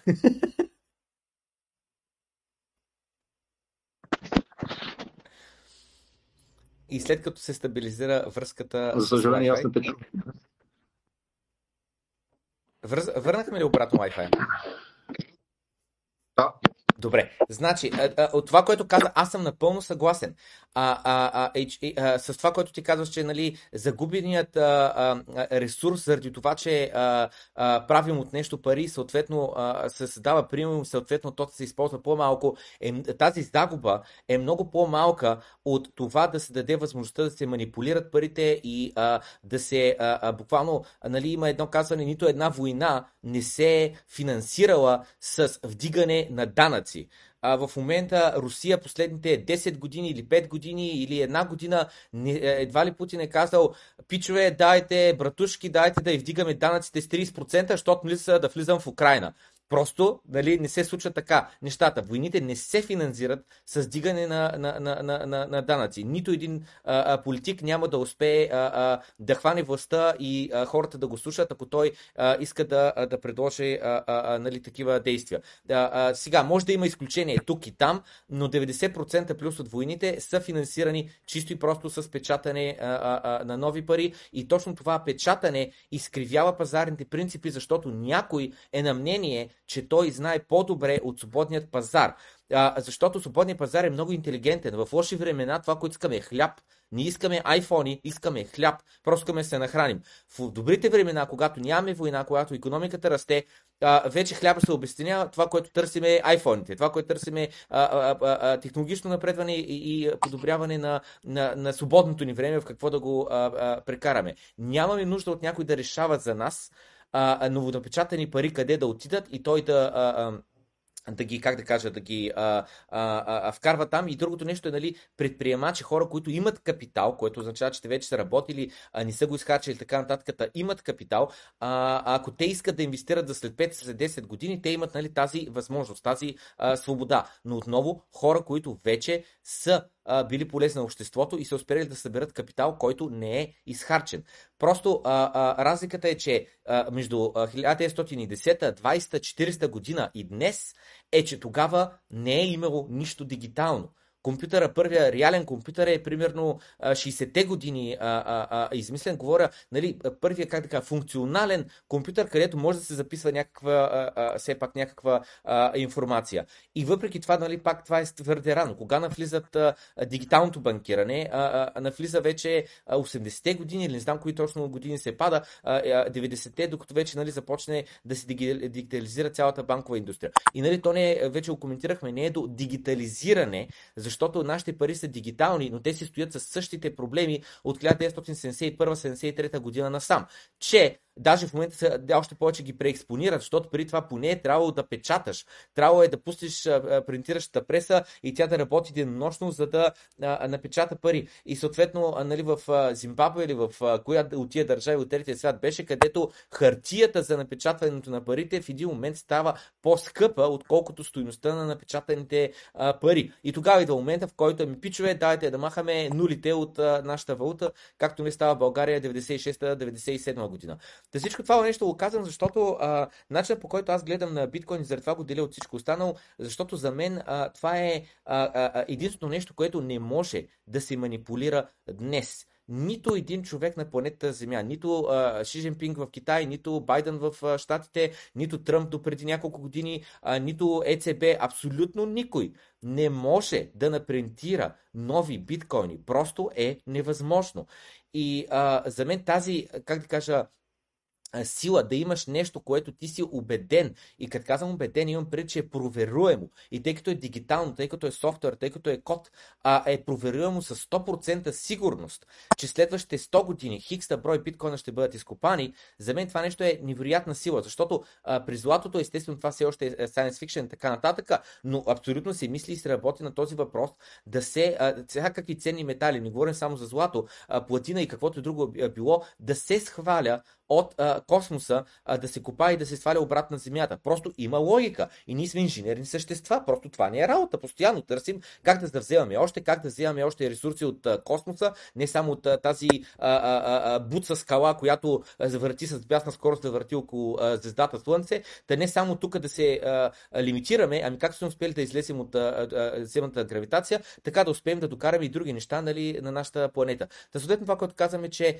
а, за мен биткоин е единствено нещо, което е доказуемо, на 100% проверимо, че е лимитирана бройка и ако ти притежаваш един биткоин, значи притежаваш една 21 милиона от абсолютно всички биткоини, които някога ще бъдат изкопани и знам, че през твоят поглед или поправи ме ако греша, това не е така. Биткоин може се промени, от 21 милиона може да станат 50 милиона или нещо друго. Не, аз си признавам, че тук в техническата част не мога да кажа за биткоин, защото е много специфично. По-скоро съм говорил с момчета, които доста се интересуват и те са споменавали за такава хипотеза. Но ако не може, при хипотетичната обстановка, че не може а, и бъде припознато като универсално средство за размяна, то абсолютно това е онова, за което говориме. Така наречената нали, клише пазар ще реши, то всъщност е това. Хората да го припознават, универсално да го възприемат, да, по възможност да не може да бъде манипулируемо. И пак малко като мижеш, ти нанюкваш. Днес го цитираме много, но това е абсолютно демюрга на паричната теория. Той каза, хипотетично науката може да създаде възможност да създаваме злато изобилно и тогава се обезмисля разговора за това, което говорим. Да направим коца. Ако биткоин дава тази възможност, значи сме на прав път. Аз затова харесвам криптовалутите. Не знае кое хората ще припознаят. Виждам много политически пречки пред тях. Както ти преди малко правиш разликата между биткоин и криптовалути, всеки може да си направи собствена валута. Това означава, че е универсално призната. Тоест има тук един момент на селекция, което ще даде във времето, което ще изчезне което има своите свойства и решава и други проблеми, което пък му прави търсенето още по-голямо, както казваш.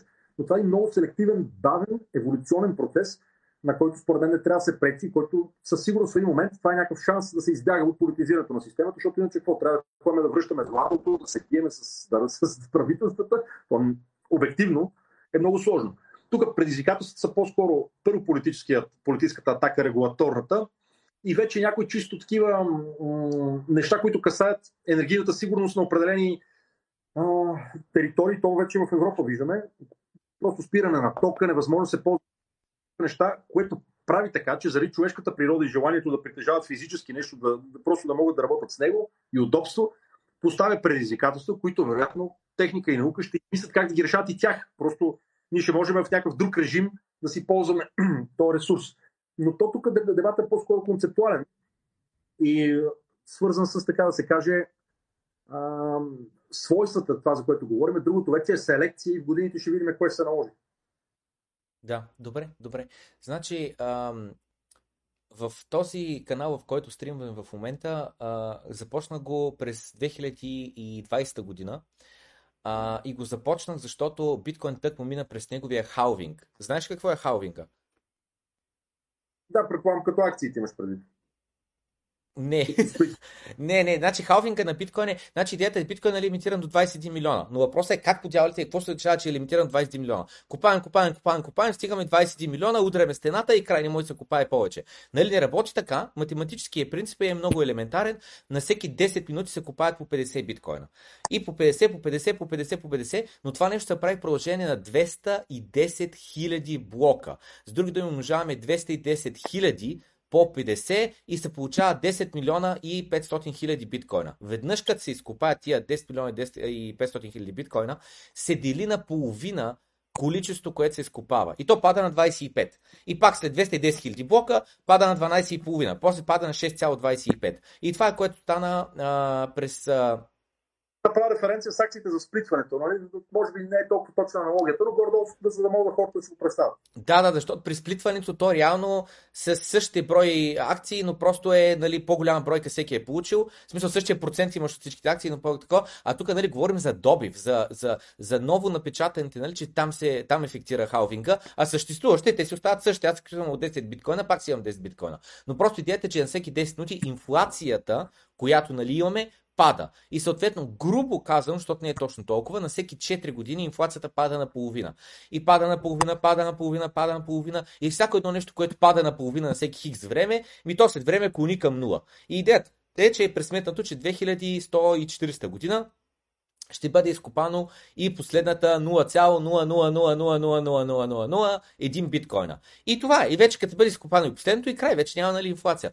И съответно мислям беше, когато започна канала през 2020 година, тък му беше след халвинг и го започнах с идеята, че а, имаше, бях поканен на една криптопирамида, на една криптоизмама. Ама отиваме най-лъжките, дето даваш тук едни 2000 долара, 30% доходност и нали, много пари ще изкараш, след 6 месеца ще си отвоиш парите, нали, някакви такива простоти. И съответно, нали, ми стана ясно, че защото имаше други хора, които бяха поканени на тази презентация и докато аз задавах нали, неудобните въпроси, така да се изразя, нали, много хора просто не осъзнаваха а, как, на какво, какво им презентират в момента, че това очевидно е пирамида.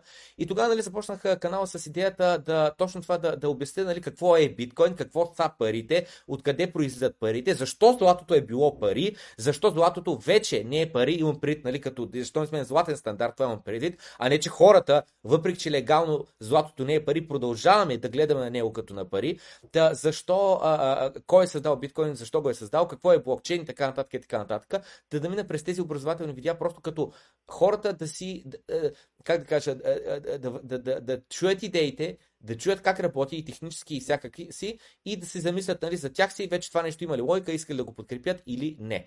Та, казвайки всичко това, а, хората, които а, гледат нали, а, постоянно предаванията, които бяха преди 5 пъти седмицата, после 3 пъти седмицата, сега са два пъти или един път в седмицата, нали, са хора, които са супер а, подобни на мен. Защото те, те, ако не са подобни на мен, те няма, трябва да останат. Няма да продължат да гледат а, а, тези предавания, особено когато вече сме от една година а, всички пазари се сринаха. И на облигации, и на акции, и на а, а, криптовалути, на абсолютно всичко. Нали, пазарите са надолу с 10, 20, 30, 50, 60% надолу. И съответно, нали, тези хора, които са останали, които гледат редовно а, всяко едно съдържание, което се публикува на този канал, те са хора като мен. И какво имам пред като хора като мен?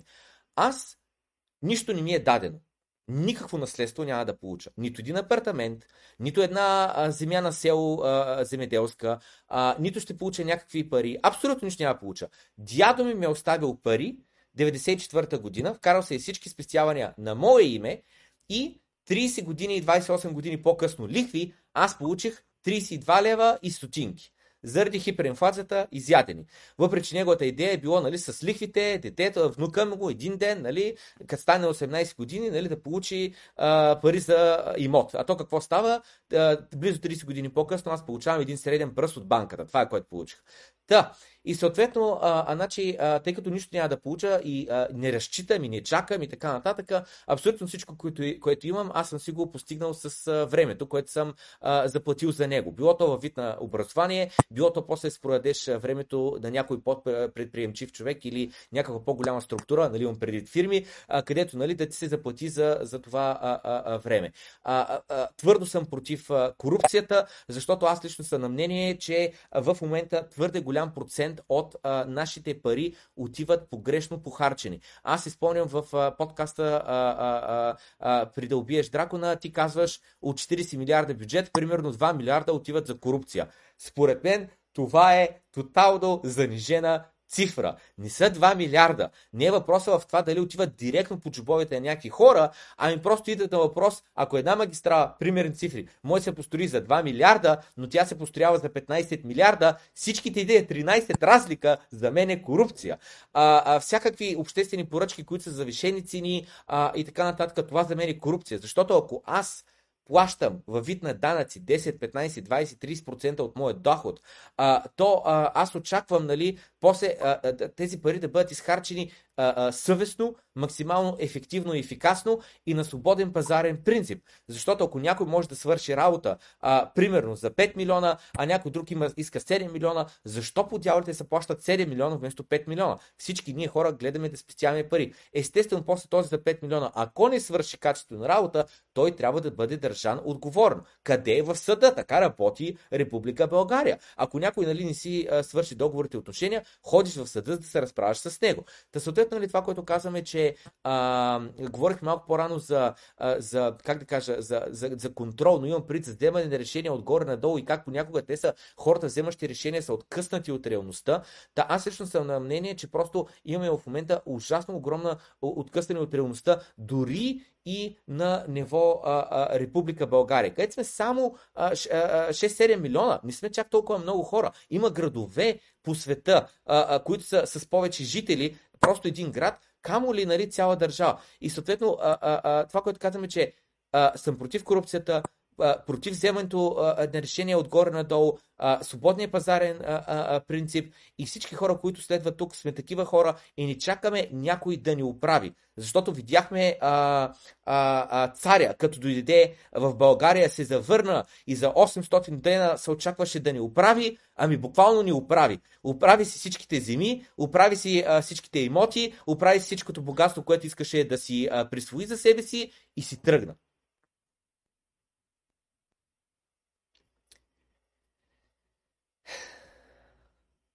Съгласен съм с теб, това е най-големия бич. Според мен обаче то е заложено в системата и всеки, който каже, че ще ни оправи или че няма да прави корупция, при положение, че разходите а, на правителството 44-5% от брутния вътрешен продукт, т.е. на левче произведен в економиката 45 прибира и се всички няма как да стане това, за което ти казваш. Тук няма ли системно ограничаване на ресурса, който е харчен политически, с много силен функционален анализ вътре да се знае държавата какво прави, какво не прави. Кое е предприемача, докъде е предприемача, не може ли тия магистрали, за които кажеш да се правят приема на концесия. Прави ги частника, събира си в последствие, обаче хората виждат и си плащат, когато виждат магистралата. Когато не, частника рискува парите и във времето това нещо нали, трябва да се избие. Ако някакви огромни суми се раздават и се, правят, се хвърлят някакви слотове за някакви хора, които отиват в джобовете и в последствие ние гледаме магистралата недовършена, това няма как никой от нас да, да го толерира. То е абсурдно, то е опасно, но това пак е системен проблем. Трябва да се помисли, че има и друг начин за правене магистрали. Трябва да се помисли, че държавата не трябва да е както и дори Кейнс, който е бил ляв и измислил въобще интервенцията в пазара от гледна точка на економиката. Той казва над 25% преразпределение през бюджета, разходи на от економиката. Това е опасно. Това, това вече е етатизъм. Ние сме на 45, французите са на 60 виждаме там огромното задлъжняване, защото къвто и да е политик да си, да си ангел и да си най-умния и най- ти ако имаш огромна част да разпределиш политически, т.е. не възоснова на, сигнални, на сигналите на, на, на предприемачите, печалба, загуба, а възоснова на политическото ти осмотрение, това е неефективно похарчен, неефикасно похарчен ресурс. То отива за неща, които ти смяташ, че са важни, обаче нямаш никакво, никакво сверяване на терен, дали е важно, нямаш никаква дисциплина. И за съжаление в България ние по-скоро тръгнахме от, от времето на Борисов. Той се така се ширна а, от 37% от економиката, вече е към 45%. И всеки следващ казва, това е правилното, това е, ние трябва да харчим повече държавата. Държавата тегли дълг, дава го за потребление, но няма инвестиции, нямаш растеж и оттам почваш системата да задължнява. И това естествено за данъците. Като се дигнат данъците, бягат инвеститори.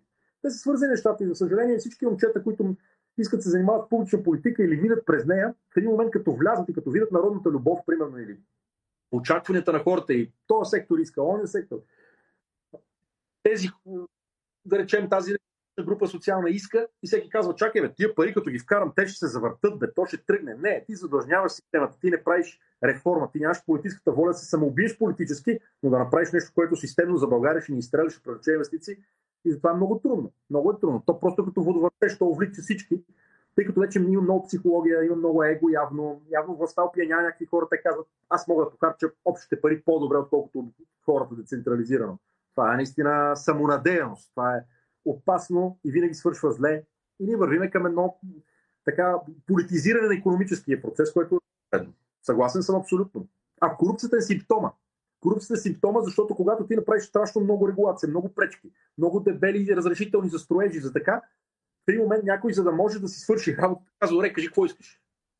И ти кажеш, ми искам това и това. И той ти го дава. Обаче економиката върви. В един момент ти кажеш, е, корупцията е лошо. Ако я няма корупцията в тази затлачена система, нищо няма да работи. Проблемът е, че е затлачена системата. Тя трябва да бъде събрана, оптимизирана, прозрачна, чрез новите технологии, както примерно блокчейна да се използва за обществени поръчки, да наблюдаваме, да имаме много натиск на политиците и те в малко пространство да правят много, както казах ти. Ние, ние с малко, всеки от нас се опитва да си гледа семейство, да, да инвестира в себе си, да расте. Откъде на къде разходите на правителството само растат като бяло, това, което ние харчим. Няма никаква логика в това, но за съжаление имам чувството, че и нарочно малко економическото образование е потискано в училищата в България. Много въобще се замислят за това. Те като ги питаш на социологически изследвания, искате ли повече държавни разходи? Те казват да. Ти това ще от тебе, бе, това ще дигне данъците, ще, ще, загубиш, ще загубиш работно място. Той, това му е сложна верига на човека, той не е виновен. Това е специфичен начин на мислене, нали? той да може да, да види невидимото и даже направи проекция какво се губи в бъдещето. Това е... И ето тук мисионерската работа на тебе и такива хора като тебе с толкова хубав подкаст и гости да, да говорят, за да се светват хората и като някой им го обеща, казва, не, не, не, мерси, мерси. Ние знаем ти как ни обричаш тук нашите деца, нашите внуци на високи данъци, не искаме в това, което имаш ефективно, ефикасно, хубав път, като не затвора, оставка. И това е гражданско общество някакво, което се създава според мен с десетилетията. Знам ли? Значи, а, това дето ти казваш човека, искаш ли държавата харчи повече, ти казваш да, то а, точно това е, че наистина част от хората не осъзнават, че държавата не произвежда нищо. Тя доход няма, дохода е това, което взема от нас. С други думи, нашия доход, процент от него отива за държавата.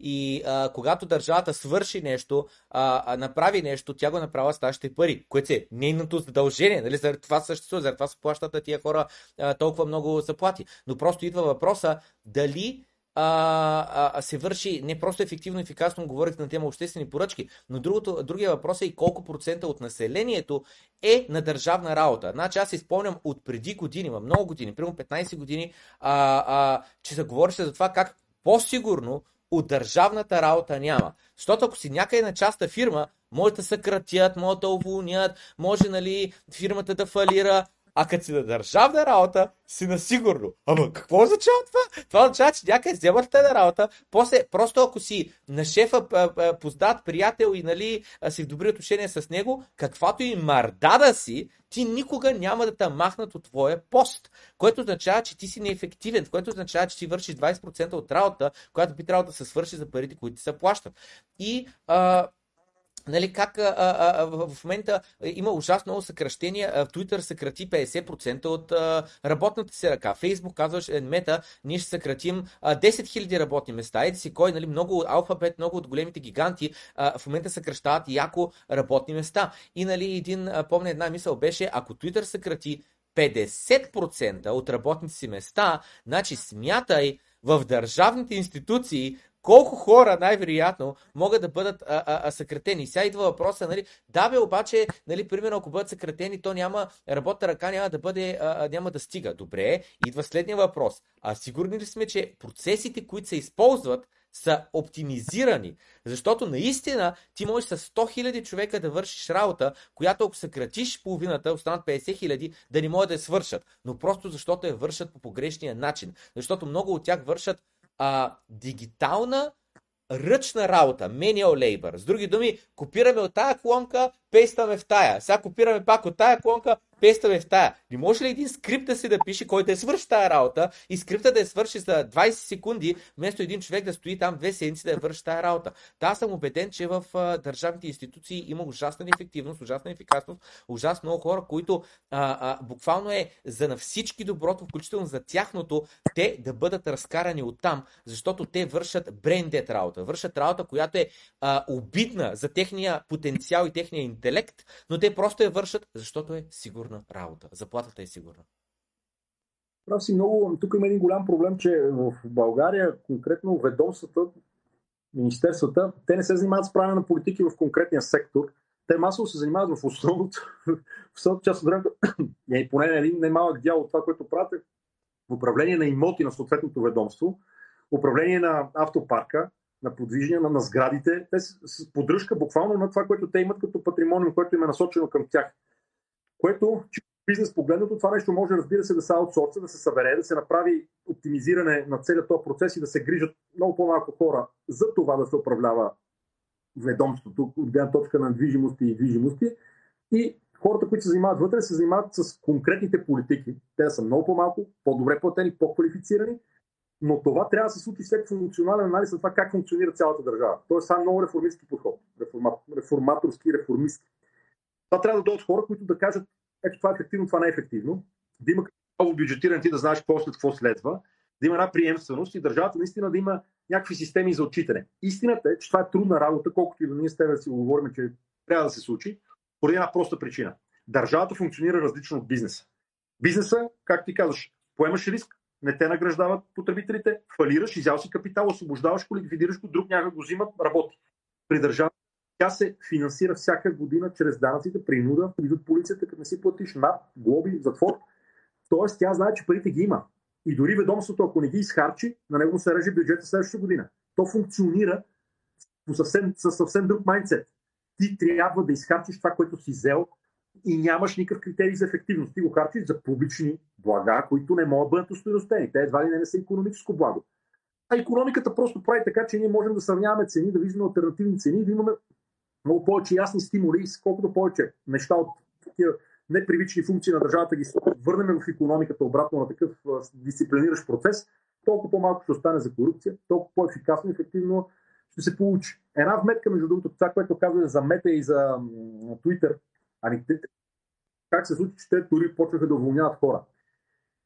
Бруталната политическа намеса, на, лихвите, които са пазарен феномен по принцип, на парите самите, направиха така, че ефтиния кредит ефтината ликвидност, която постоянно залива в системата, правеше така, че тия фирми, компании, които са наистина, така да каймака на технологиите и на развитието на обществото, бяха станали наистина като държавна администрация. Аз четох на такива репортери, които бяха правили много готини материали за хора, които се хвалят вътре. Аз отивам вика на работа, днес, примерно в Twitter работим и нищо цял ден не правим. Едно-две неща, леко, с приятни офиси, с много условия на труд, с неща, които, нали, като дойде мъзък, веднага почва се кирате, бълтията, те викат, ама тук толкова е, нали? Защото това е възможно само в среда на отрицателни ликви на много пари, които правят раздуването и практически на частния сектор отвъд това, което той може реално да си позволи на пазарен, на пазарен принцип. Сега с дигането на лихвите и охлаждането на економическия процес и нарастването на разходите за финансиране дългово, като имаш толкова много дълг в капиталната структура, това, което правиш ти в момента, при положение, че разходите за лихви са толкова високи, почваш да режеш разходи от големите основните разходи на всяка една компания, дори на такъв тип IT, особено пък на тях е разходи за собственост за труд. Почват уволнения. Почват уволнения, защото ти в един момент ти се променя структурата на разходите и ти в един момент почваш да се чудиш откъде е тази сланинка дошла. А тя е дошла заради инфлацията, промената на културата, промяната на корпоративната култура и това как оперират а, системите. Само да кажем, че така върви света, че ние в този социален експеримент, който се намираме, че до 2-3 години в щатите най-голямото перо от бюджета ще е практически изплащането на лихвени задължения над трилион. Това е наистина, това наистина е взрив тотален на всичко, което нали, човечеството може да се помисли финансово, че се случи на най-богатата економика. 31 трилиона дълг, но конкретно от лихвени плащания повече от здравеопазване, повече от образование, повече от отбрана за лихви. И между другото и тук се хлъзнахме. Почваме да задължаваме лесно, защото лихвите бяха ниски. В сме, трябва внимателно и, почнахме. В началото бяха промили базисни пунктове направо от процента на лихвените плащания, сега вече 2-3% от БВП почват да си растат, без да усещаме. Тоест, това вече начинът по който функционират самите общества, нагласите на компаниите, на държавите, колко да са разточителни, колко да са прибрани. Това вече може би е огромна тема за така и друг подкаст. Колко, колко часа ни е хардстопа? В момента е 8.40 мое време. Точно след 20 минути или по-рано трябва? Защото 15 минути да има време да оправя да облека, супер ще. Значи в печата трябва да излезеш, но ти трябва 15 минутки. Ами, да, на 15 минутки реално аз ще съм към а, без 5, ако нали мога да Аха, разправях, да без 5, добре. Без 5 ни е хард стопа, окей. Без 5 да затваряме всичко, добре. Значи, а, а, аз а, а, чух а, а, тезата не ми, как се казва, нали, аргумента а, за еврото а, и за еврозоната, а, а, по време на, а, на, на, на подкаста при а, Да убиеш дракона и а, там нали, ти казваш по, по, по спомен, нали, а, че това да си във валутен борт, което означава, че ти не можеш да си печаташ твоите пари, защото ако печаташ твоите пари, ти реално печаташ евро, нали, при на фиксиран рейт и съответно нали, нямаме право просто да си печатаме и така, нали, колкото а, в момента ни трябва и така нататък. А, та хем да си във валутен борт, хем обаче да не си а, а, на, на евро и на част от еврозоната е, а, а, нали, а, че ако еврото има проблем, нали, твоя проблем е още, а, още а, по-голям. И съответно, ако правилно разбирам, ти си твърдо за приемането на еврото. Това така ли е? Нюансирана е позицията. Аз не мога да я обясня много ясно на българското общество, защото трябва да вляза в много специфичен детайл, но мога да кажа да, златен лев. Ако трябва да избирам между борт и евро, предпочитам еврото, защото ние де-факто, нашите валутни резерви са в евро. Ние сме в банковия съюз поднадзорни и реално ние сме в периферия на еврото, като нали, на бизнес на еврото. Тоест имаме лойка да търсим по-малкото зло и да вървим към центъра, защото в противен случай, ако ние направим проблем с задлъжняването, може да падне борда и ние да останем без евровото покритие, което ти каза какво става с лева след това. Нали? С който... Да, да, добре, добре. Казвам го това, защото а, един от най... Извинявай, казвам го това, защото един от най- а, а, харесваните ни, оценяваните гости е доцент Сарийски, Григор Сарийски, и той, ако правилно си спомням, е от другата страна. Той е против приемането на еврото, защото а, той, нали, а, отново просто беше преди няколко месеца подкаста и а, не, не си спомням всичко, но, но нали, неговата теза е, че имаме а, а, да си част от еврозоната, е други договорни отношения, които в момента не са подписани. И подпишеш ли ги тях, то тогава тези договорни отношения идват с предимства, но и с тежести. И съответно, че тежестите просто в момента не си заслужават и не случайно всяка една по-бедна нация, влизаща в еврозоната в началото, и е много трудно, когато минава а, на евро. В същото време, спомням, пък ти каза, нали, че то бързо се наместват нещата, защото е нали, свободен пазарен принцип и нали, а, като миним на евро, нали, еди се какво. The long това, което казвам следното. Слагам го на масата като предложение, а, по възможност, декември месец аз а, а, се а, прибирам в София, а, да, в студиото ни в София, а, а, ако имаш възможност да, да дойдеш, да се направи един а, разговор а, конкретно на тема евро, като дебат, нали, а, където а, нали, ще помоля а, а, доцент Григор Сариски да, да дойде и да се коментира тази тема, да се разнище изцяло за предимства, за недостатъци, за защо един човек е от една страна а, нали, нещата и другия човек е от друга страна нещата като естествено, нали, всеки е прав за себе, всеки си има собствените доводи, но въпросът е а, общо хората нали, да могат да разберат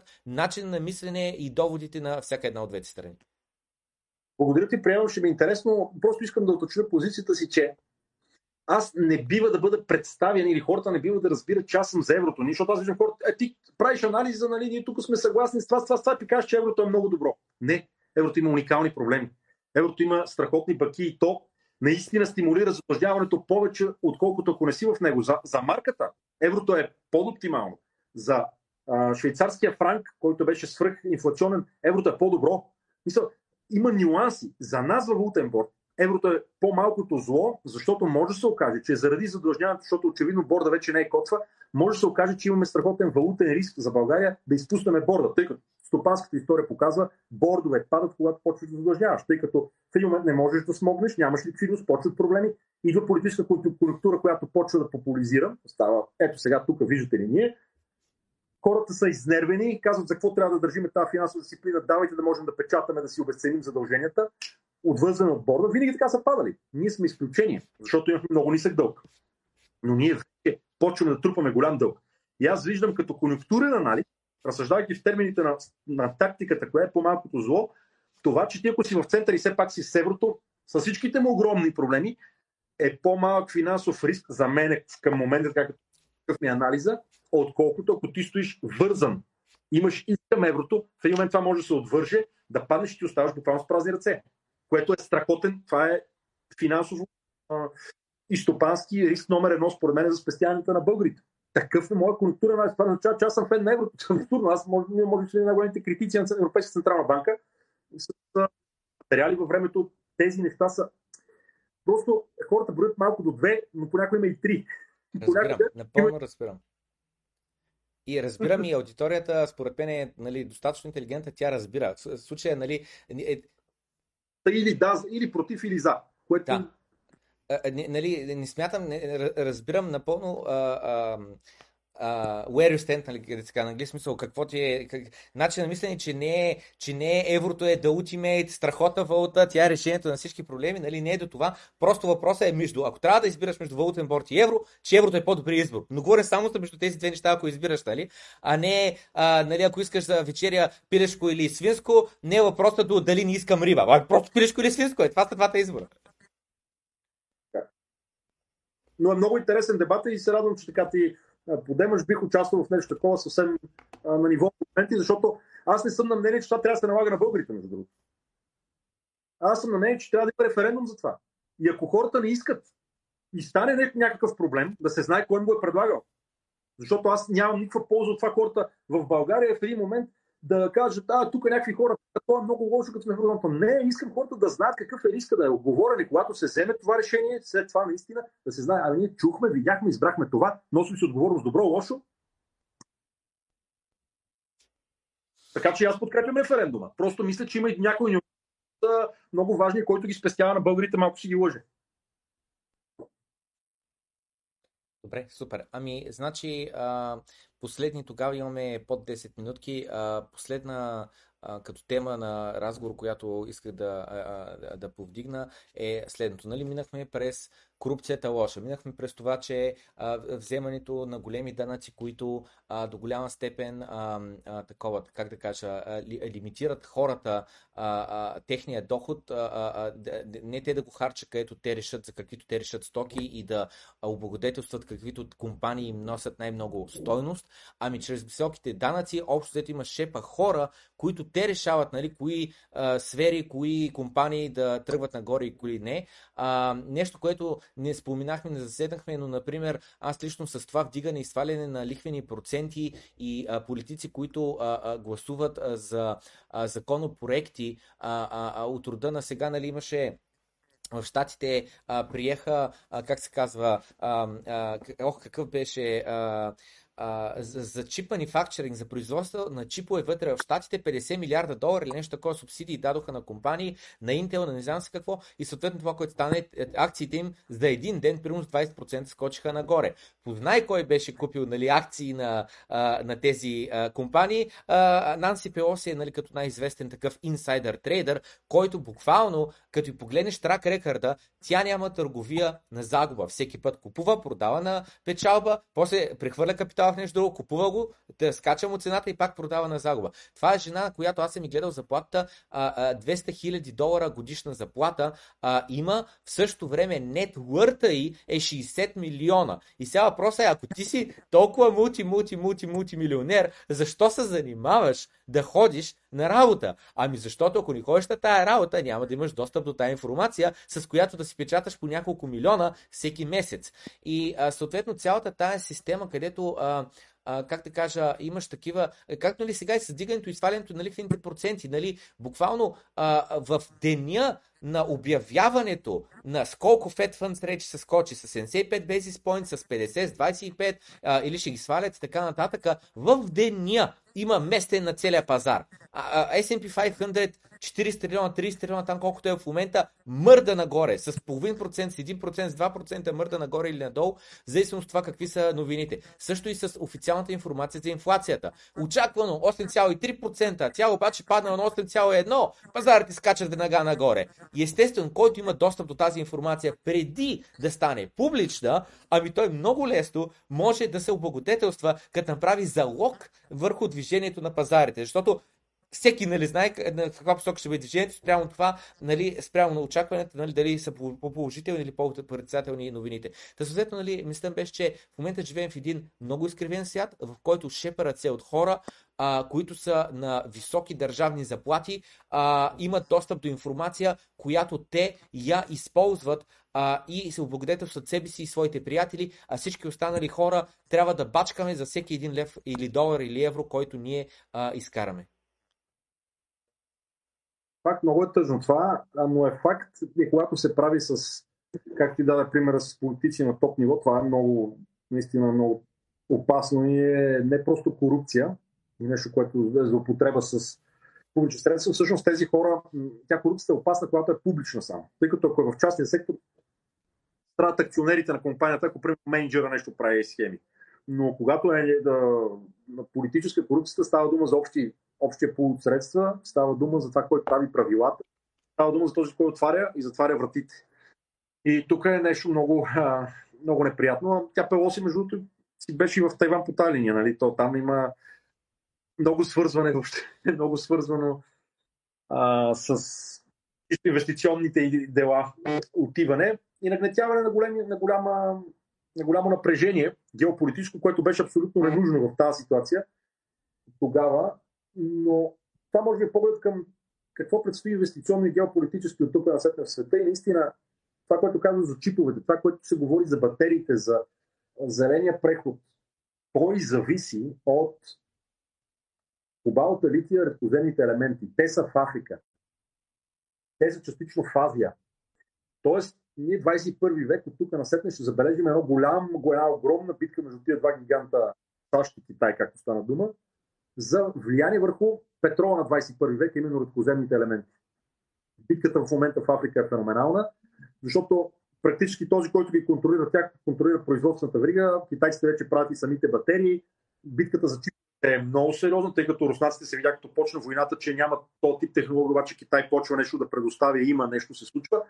Тоест, влизаме в едно ново поколение, което между другото ще дава много възможности за инвестиции, тъй като ти сам казваш, правителството на Съединените Американски щати финансира наистина сериозна експанзия в, конкретно в редкоземни елементи, минерали и възможност за някаква автарка или овладяване на някакви на такива, такъв тип ресурси. Китайците ги владеят, те владеят Африка практически. Там това, което не рафинират те само, което добиват, те 70-80% от кобалта, примерно, в Африка са стъпки през купуването на конкретни играчи. Така е, например, за следващия подкаст, е интерес, понеже следа много темата, може наистина си говорим за това кой печели, кой губи от зеления преход, България къде е, с какво разполага, какви технологии се развиват. И така и чисто инвестиционно да, да си го направим, ако искаш. Супер, да, добре звучи, супер. Значи, погледнах пак чата, случайно да ни изтърва нещо, което хората много искат да се повдигне като тема. Имаме 3 минутки, така иначе привършваме. А, иначе в Дискорда също погледнах и видях, че някой беше написал точно това нещо. А, а, а, което споменах за нали, ранните години на миналия век, нали, че през а, 1940 а, година общо взето нали, коментара е да бе, ама 40-те години не е имал технологията на биткоин. Та, нали, идеята е, нали, хора сме, инженери сме, мислим нови решения за проблеми, които имаме. А, и проблема, нали, който имаме днес с парите, не е същия проблем, който са имали, примерно, Римската империя. Нали? Тогава било то да добавят примеси, а, било то да се очупва малко от монетката и после се претопява, се правят допълнително монети, нали? а, а, а, всякакви други проблеми са имали, но не и точно сегашните, които вече са много по-масивни, много по-глобални, много по-лесни за разпространение, защото всички се дигитализира и глобализира. А, и съответно, нали, днескашното решение просто е различно и е преравнено към технологиите, които имаме а, днес. Нали, аз съм на мнение, а, а, че към днескашна дата биткоин е най-добрите пари. На мнение съм, че с времето хората ще го създават, ще го осмислят и ще подкрепят това движение и този, как се казва, този а, това движение и този проект, но за да се стигне до там, за да можеш да подкрепиш нещо, ти трябва първо да осъзнаваш какви са проблемите. Аз за това постоянно казвам на всеки един човек, който нали, се чуди, примерно, о, да инвестираме в биткоин. Защо ще инвестираш? Спекулираш ли? За какво ти е биткоин? Купи си акции на Tesla, купи си акции на Мета, като че спекулираш, Спекулирай с каквото си искаш, с цената на златото, на среброто, на дървото, на нефта, на каквото искаш. Има толкова много инструменти, с които можеш да спекулираш и да залагаш пари, ще са вдигали, ще, е, ще падали цената. Ако ще купуваш биткоин, то тогава за мен задължително трябва да се отговориш на въпроса какъв проблем решава биткоин. И ако отговорът ти е не знам, ами значи не е за тебе. Просто това не е инструмента, който да е за теб. Питай ме, нали какъв решава, проблем решава нефта. И без него няма да има ток, няма да има а, а, автомобили на улицата, нали, и така нататък. Смисъл, нужен, нужен ни е нефта, просто е към момента си още до голяма степен основен източник на, на енергия на планетата. Привършваме. Много ти благодаря за всичкото отделено време. Приятно и успешно а, а, предаване шоу, там както се казва на дъщеричката ти. А, страхотно си а, прекарате и ще свършим с тебе а, по две теми. Едната е да ни гостуваш отново и втората ще е за да а, направим един дебат с а, доцент Григор Цариски, където да поговорим малко повече за еврото. Супер успех! Tchau, tchau.